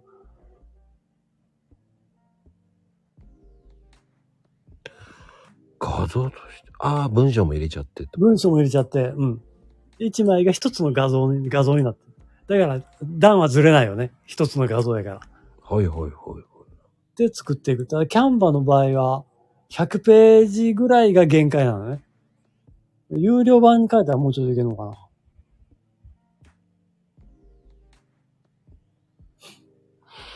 それはそれでありですよね。キャンバーで言っちゃえばいい。うん。その時はもう、あの、全くずれないんで、うんうん。ただその代わり、容、もう今俺く苦しんでるけど、容量が、画像いっぱい貼ったもんで、容量が大きすぎて、それを、なるべくこうちっちゃくして、ね、圧縮しかけていかなあかんのね。そこちょっと今、苦戦中。圧縮するにはどうやって、もう圧縮していくしかないんですか？もうそうやね。まあ、あの、一個一個画像を圧縮するか、もしくは今、今やってんのは、あの、iLovePDF っていうあ画像を圧縮するソフトというか、サイトがあるんで、うんうん。もうそこにぶち込むと、ある、そこそこのクオリティで圧縮はしてくれんねんけども、あの、1日200メガしか圧縮できないよね。制限があって。え、そうなんですか？そうなの。課金しないとダメとか。まあまあ、あの、課金すれば4ギガまでいけるらしいけども、ああ、知ってます。それは iLovePDF って知ってます？うん。まあ、圧縮の性能的にはすぐ、ほ、他のやつでもあれかな、だいぶいいんじゃないかな。綺麗に、圧縮しても画像をそんなに劣化することなく圧縮してくれるんで。うんうんうん。まあ、ただ、その制限に今引っかかってるんで。あれはね、確かに。あれやっぱ制限あったんだ。そう、制限は、うん200メガなの。ね俺、あの、画像が多すぎて、600メガあったわ。で1日で圧縮できないの。そっか。で、時間かかってるってこそうそう、そこで時間かかってる。今ちょっと止まっ、1日にちょっとずつしか圧縮できないんで。うんうん。ってことはやっぱ意外と細かいんですね。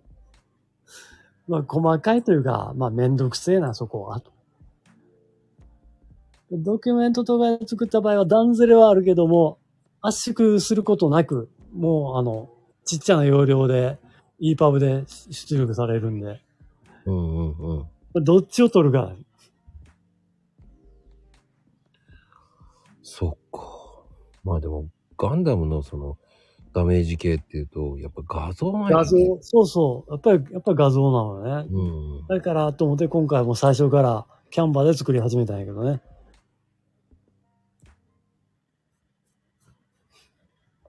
うんうんうん。慣れたらでもやりそう、簡単そうですよね。うんまあまあ、慣れると、慣れると、その段ずれを気にすることなく、その自分のイメージ通りの形で出来上がるから、うん。まあめんどくさいけどそっちの、そっちはそれでメリットはある。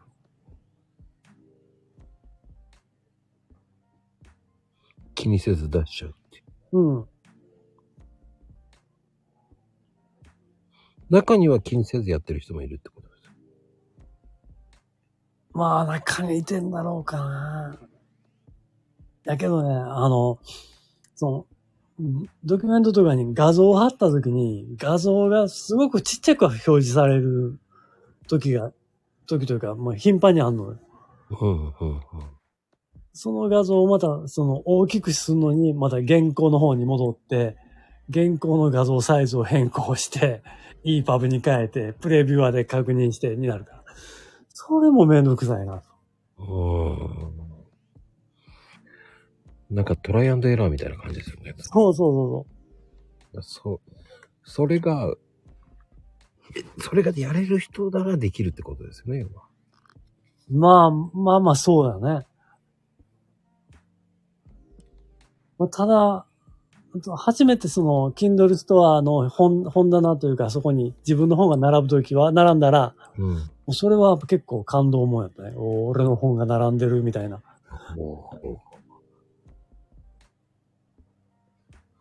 そういうことか。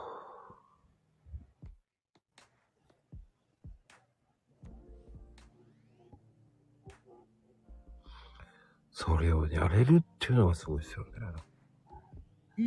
まあまあまあ、なんだかんだ言いながら、あの、つまずきながらでも楽しみながらやってるからできるんだろうね。うんうんうん。本当に嫌やったらやってないよ。確かに。楽しいからできるんでしょうね。うん。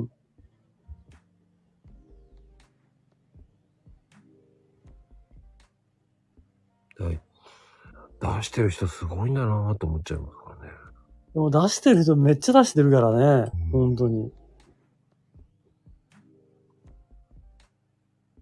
いや、だから、1年というか13ヶ月目で、まあ今月出版できれば9冊目。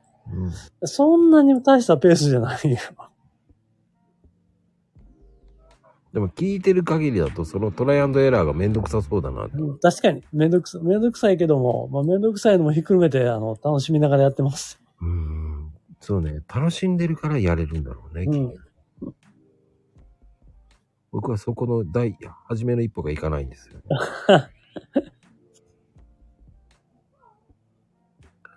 そこだよな。やっぱりその、そこの違いだろうな。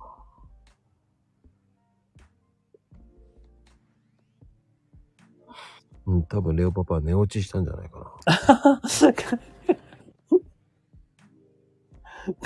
父ちゃん空白やで。いや、もう寝ちゃったんだよ。一回寝ちゃった。そう思いますよ。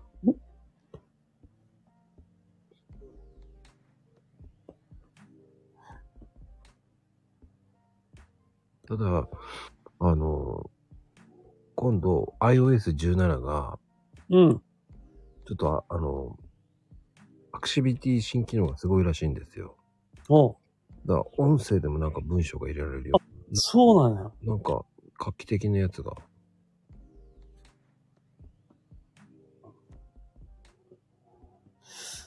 でということは、それ音声で原稿書けるということね。うん、できるんじゃないかって言ってましたけどね。え、音声でやったときに、開業とかどうすんのやろ？その部分だけは後で手作業か。うん、開業って言えばいいんじゃないですかね。あ、開業で開業やってくるか。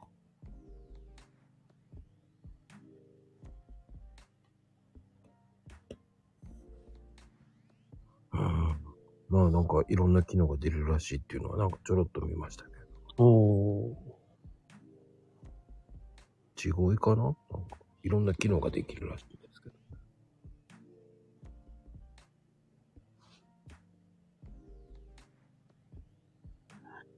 まあ、どんどんいろんなのが進化していきますね。ね。まあ、チャット GPT もね、面白いしね。ほんとそうですね。ね。あ、だから、Kindle やるときに、チャット GPT さんに聞くのよ。はいはいはい。あの、内容、内容じゃなくて、えー構成。これ、こんなような内容の本を書きたくて、ターゲットはこういう人なんだけども、この本の構成を考えてくださいってか、ある程度構成考えてくれるからね。ほうほうほうほう。ちょ、ちょっと、ちょっと GPT。ちょっと、ちょっと、ちょっと。島さんがせっかくいいこと言ってるのはちょっとじゃないんですよ。ちょっと、ちょっとだけようになるよね。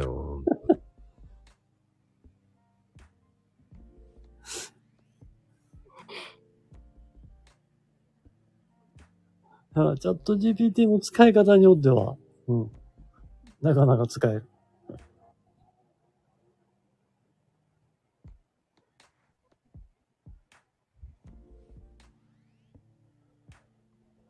ね、本当に、すごいですよね、チャット GTP は。うん。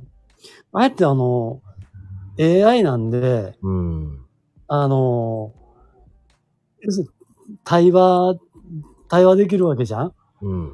だから、できるだけ丁寧な、丁寧な、その、やりとりをやって入った方が AI が育つって聞いたけど、本当かな？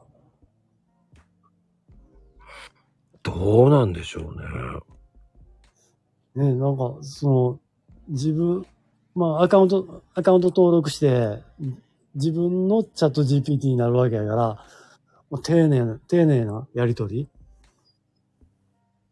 をやってあげると AI がいい感じに育てていくというふうに聞いたの。そうなんだ。うん。だからちゃん、ちゃんと今ね、あの、答え返してくれたら、どうもありがとうってう打ち返してるからね。どういたしましてって帰ってくるけどね。何かお役に立てることがあったら、また何でもお聞きくださいって帰ってくるよ。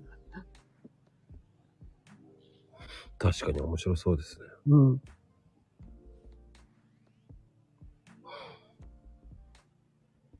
まあ、そうでしょうね。育てていくと思えばね。うん。いいと思いますよね。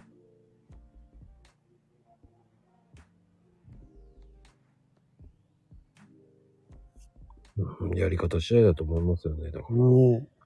まあけど、なかなか優秀よ。優秀でしょうね。すごいよな。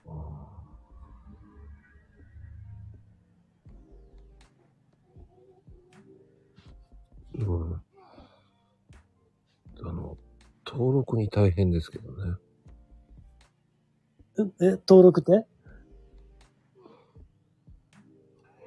まあ、チャット GP 慣れてない人だとね、登録大変だと思い ます。まあもう言うけど、もう、え、Google アカウント連動で、めっちゃ簡単だったけどな。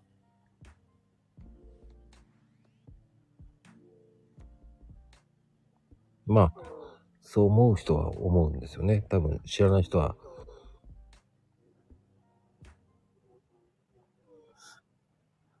登録ですね。そう、全然、全然ハードル高くないよ。まあ、やってみるのもありだと思います。うん。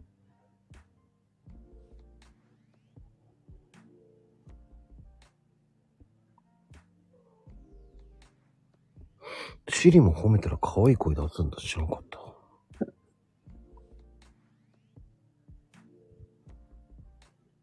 それは知らなかったな。おっしゃってる意味がわかりませんってよく言われる。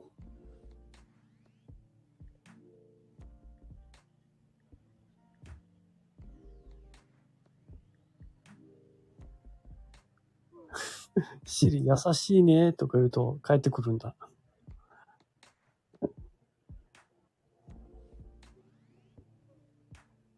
難しいですけどね。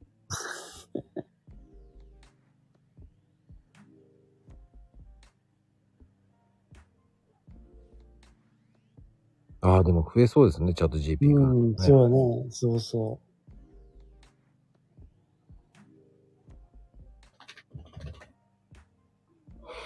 まあ、それはそれでいいと思いますけどね。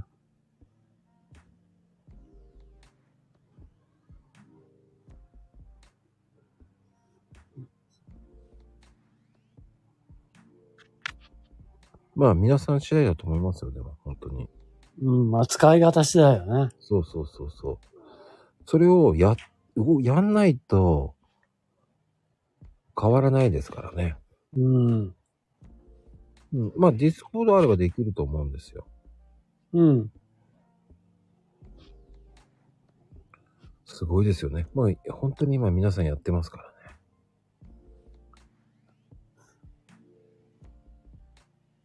そんなに難しくはないです。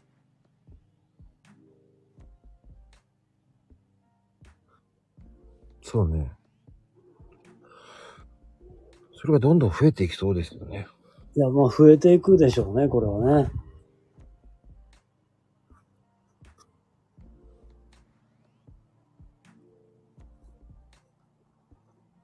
あの、メッセージを送っていくっていうのは本当大事ですから、うん。その、その聞いていくっていうのがまず大事なんですよ。そう、あの、聞き方よね。聞き方によって、返答の仕方が変わってくるからね。うん。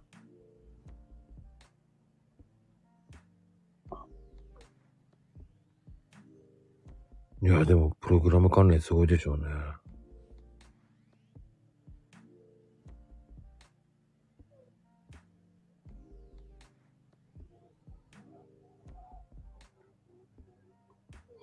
まあでもすごいと思う。本当に面白いと思います。うん。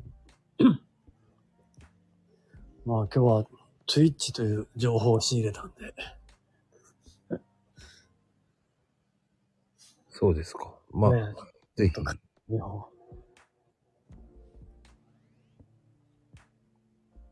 まあ、知らな、やる、まあでも、いろんなことをやるっていうのは面白そうですからね。うんうん。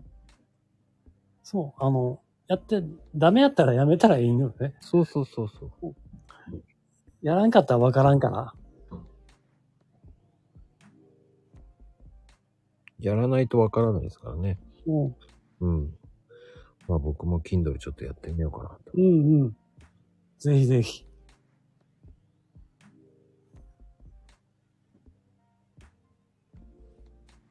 本当面白いです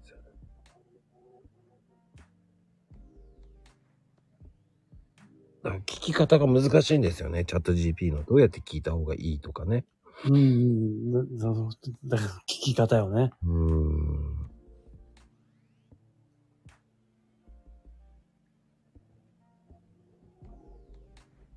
だから、うん、僕もなんか、コーヒーのこと聞いてみやろうかなと思って聞いても全然返ってこないですからね。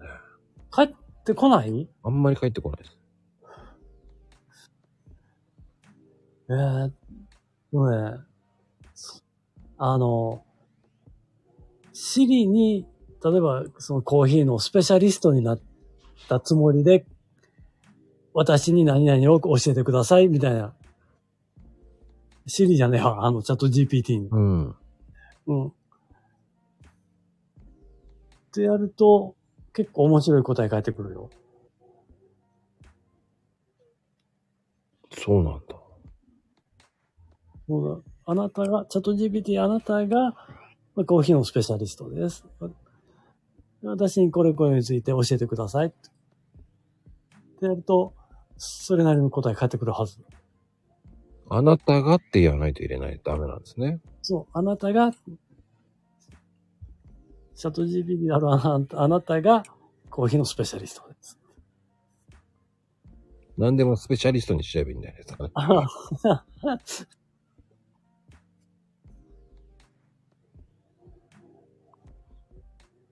そうやって車のスペシャリストとかね。うん。だそれで返ってきた答えを逆に、シリに、シリじゃない、チャット GPT に聞くというのも。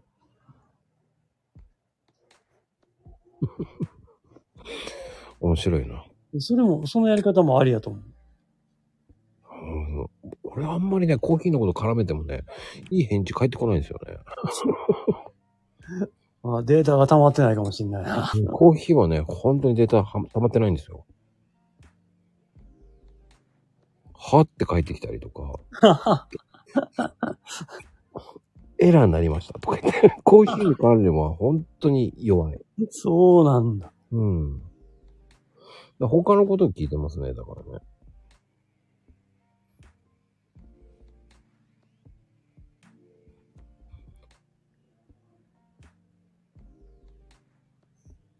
からまだまだですよね。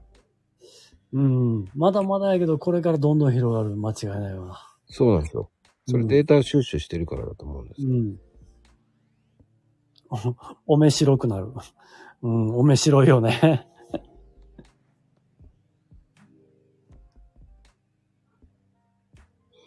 お目白くなる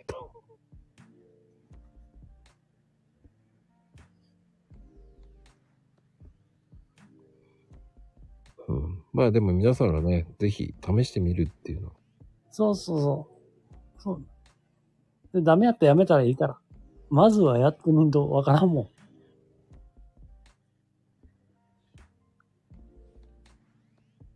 うん。そう思います。ん。うん。おめえせるか。ほんと、ほんと。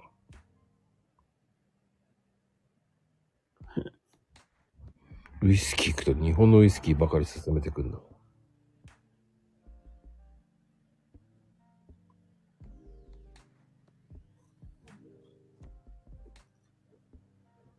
まあいろんなの聞くっていうのも大事ですよね。うん。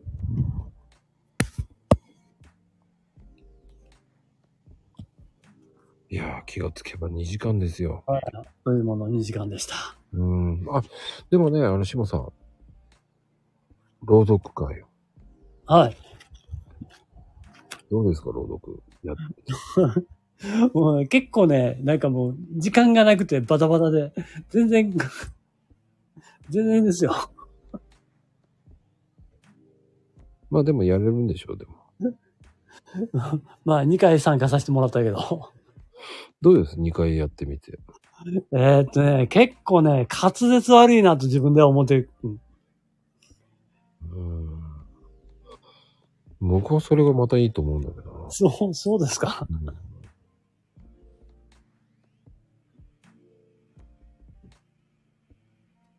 いや、面白かったですけどね。ああいう。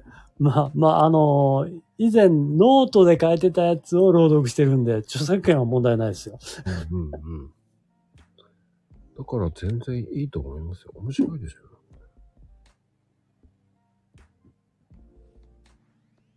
その辺のね、まあ30秒以上1分59秒以内にやればいいだけなんで。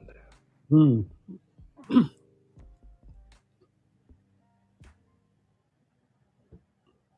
だから面白いと思います。まあ、あれもあの、やってみんとわからん。うん。やっていけばね、ハマると思いますよ。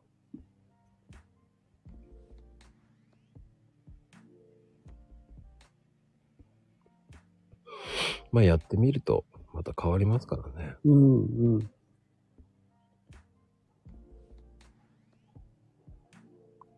今日はね、いろんなこと、すごく面白い、こういろんな、なんだろう、いろんなこと聞けましたね。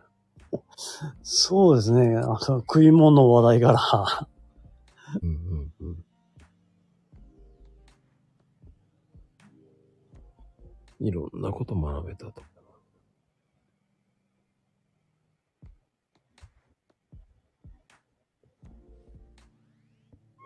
そうですね。学びの会ですね。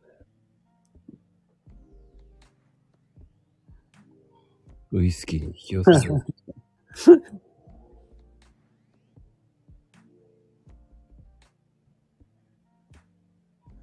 まあでも、本当にいろんなのガンプラのね、ダメージガンプラとか、うん。やってみたくなるなっていうのもありますし、いや、楽しいですよ。ぜひやってください。ね。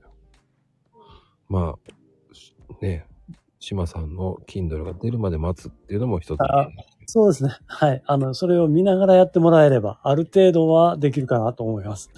うんぜひ、え、なんと来月の頭に発売早々ですからね。いや、あの、今苦戦中です。また追ってですよね。え、あの、日々、日々、あの、圧縮頑張ってますんで、うん今しばらくお待ちを。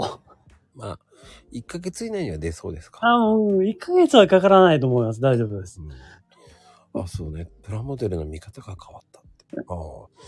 ねただ作るだけじゃなく、壊し、壊すってわけじゃないけど、うんうん。ダメージさせるっていうのもね。そう、あの、汚す、汚すのも、だから、綺麗に汚すという、この不思議な表現がぴったりのやり方なんです。うん、うん、うん。今ね、洋服も今ダメージ、人、あの、ダメージ系とか、あ、また流行ってる？うん。もう今本当にダメージジーンズとかもね、ありますからね。うん。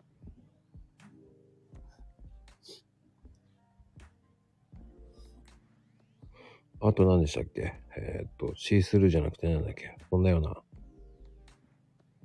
ァッションがね。あもう、あれはね、むそれはもう昔流行ったやつよね。そうですね。こう巡ってるよね。そうそうそうそう。リアルなダメージよねって、そう。そう、だ、そのリアルなダメージを塗装とかそんな、そんなやつでこう表現していくという、まあ、本当にまあ、まあや、一回やったら、その面白さがわかると思うんうん。そうですね。本当に今、夏場でね、本当にダメージ系のジーンズとか、本当に流行ってますからね。う。うん。不思議と今ね、カッターでいろんなダメージさせるっていうのもありですからね、本当に。そうですね。そうそう、スケスケ。うん、なんか今そういうのも流行ってますよね。スケスケてるとかシースルーのね。うん。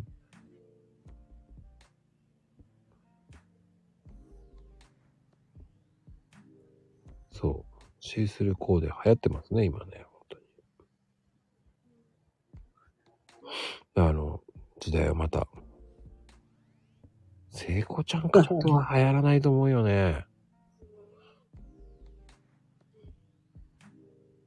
でもね、靴とかもね、今シースルー履いてる女性いたっすからね。すげえなと靴のシースルー？思う。あ蒸れそうやな。でもないんか？うん。うん、通じそうでしたよ。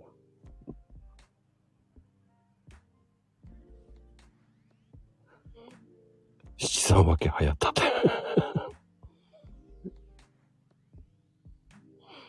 あえー、ジオラマの壊れたビールとかも売ってんだあ。売ってる売ってる。うん。へえ。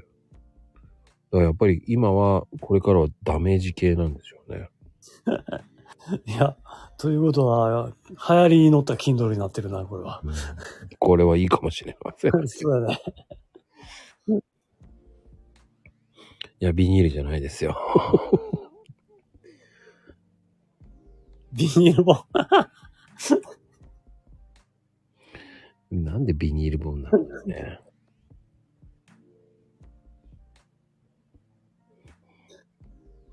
不思議だな、本当に。面白いな。ビニールの、ほんとまゆみちゃん昭和だね。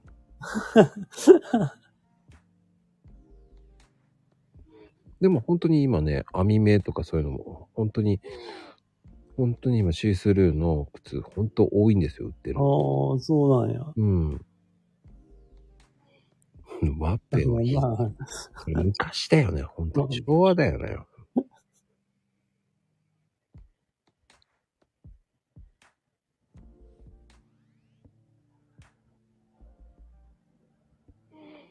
あ、そう、破れた。破れたか。今は普通のファッションですからね。涼しいファッションではないですかね、多分ね。うーん。いいと思います、本当に。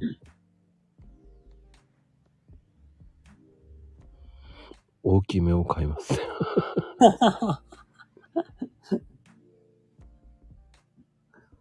まあ、ぜひ、時代の最先端をね、島さんが今やってますから。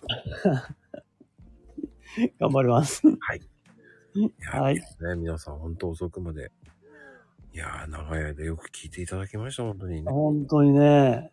まあ、寝てる人半分ですけどね。ありがとうございます、りょうパパ。職場の作業着、表紙ではなく、なんかあれだね。なんかあれだな。漂白気をつけてください。でもいいんじゃないですかね。それもダメージファッション。ダメージで。明けはまあ、えー今の流行りなの、ダメージつって言ってやってあげてください、本当に。大丈夫ですよ。流行りですよ。いやー、てなことで、えー次もね、おばあちゃんにかわいそうだ。かわいそうか。逆にお小遣いくれるかもしれませんよ。そんなことです。ではではね、皆様、はい本当ありがとうございました、本当に。ありがとうございます。次はね、えー、12、12冊目の時にお呼びいたしますので。12冊ね。ネタを考えな。大丈夫ですよ。えー、ツイッチがありますからね。あ、ツイッチ、そう、それやってみよう。ツイッ本当にチですからね。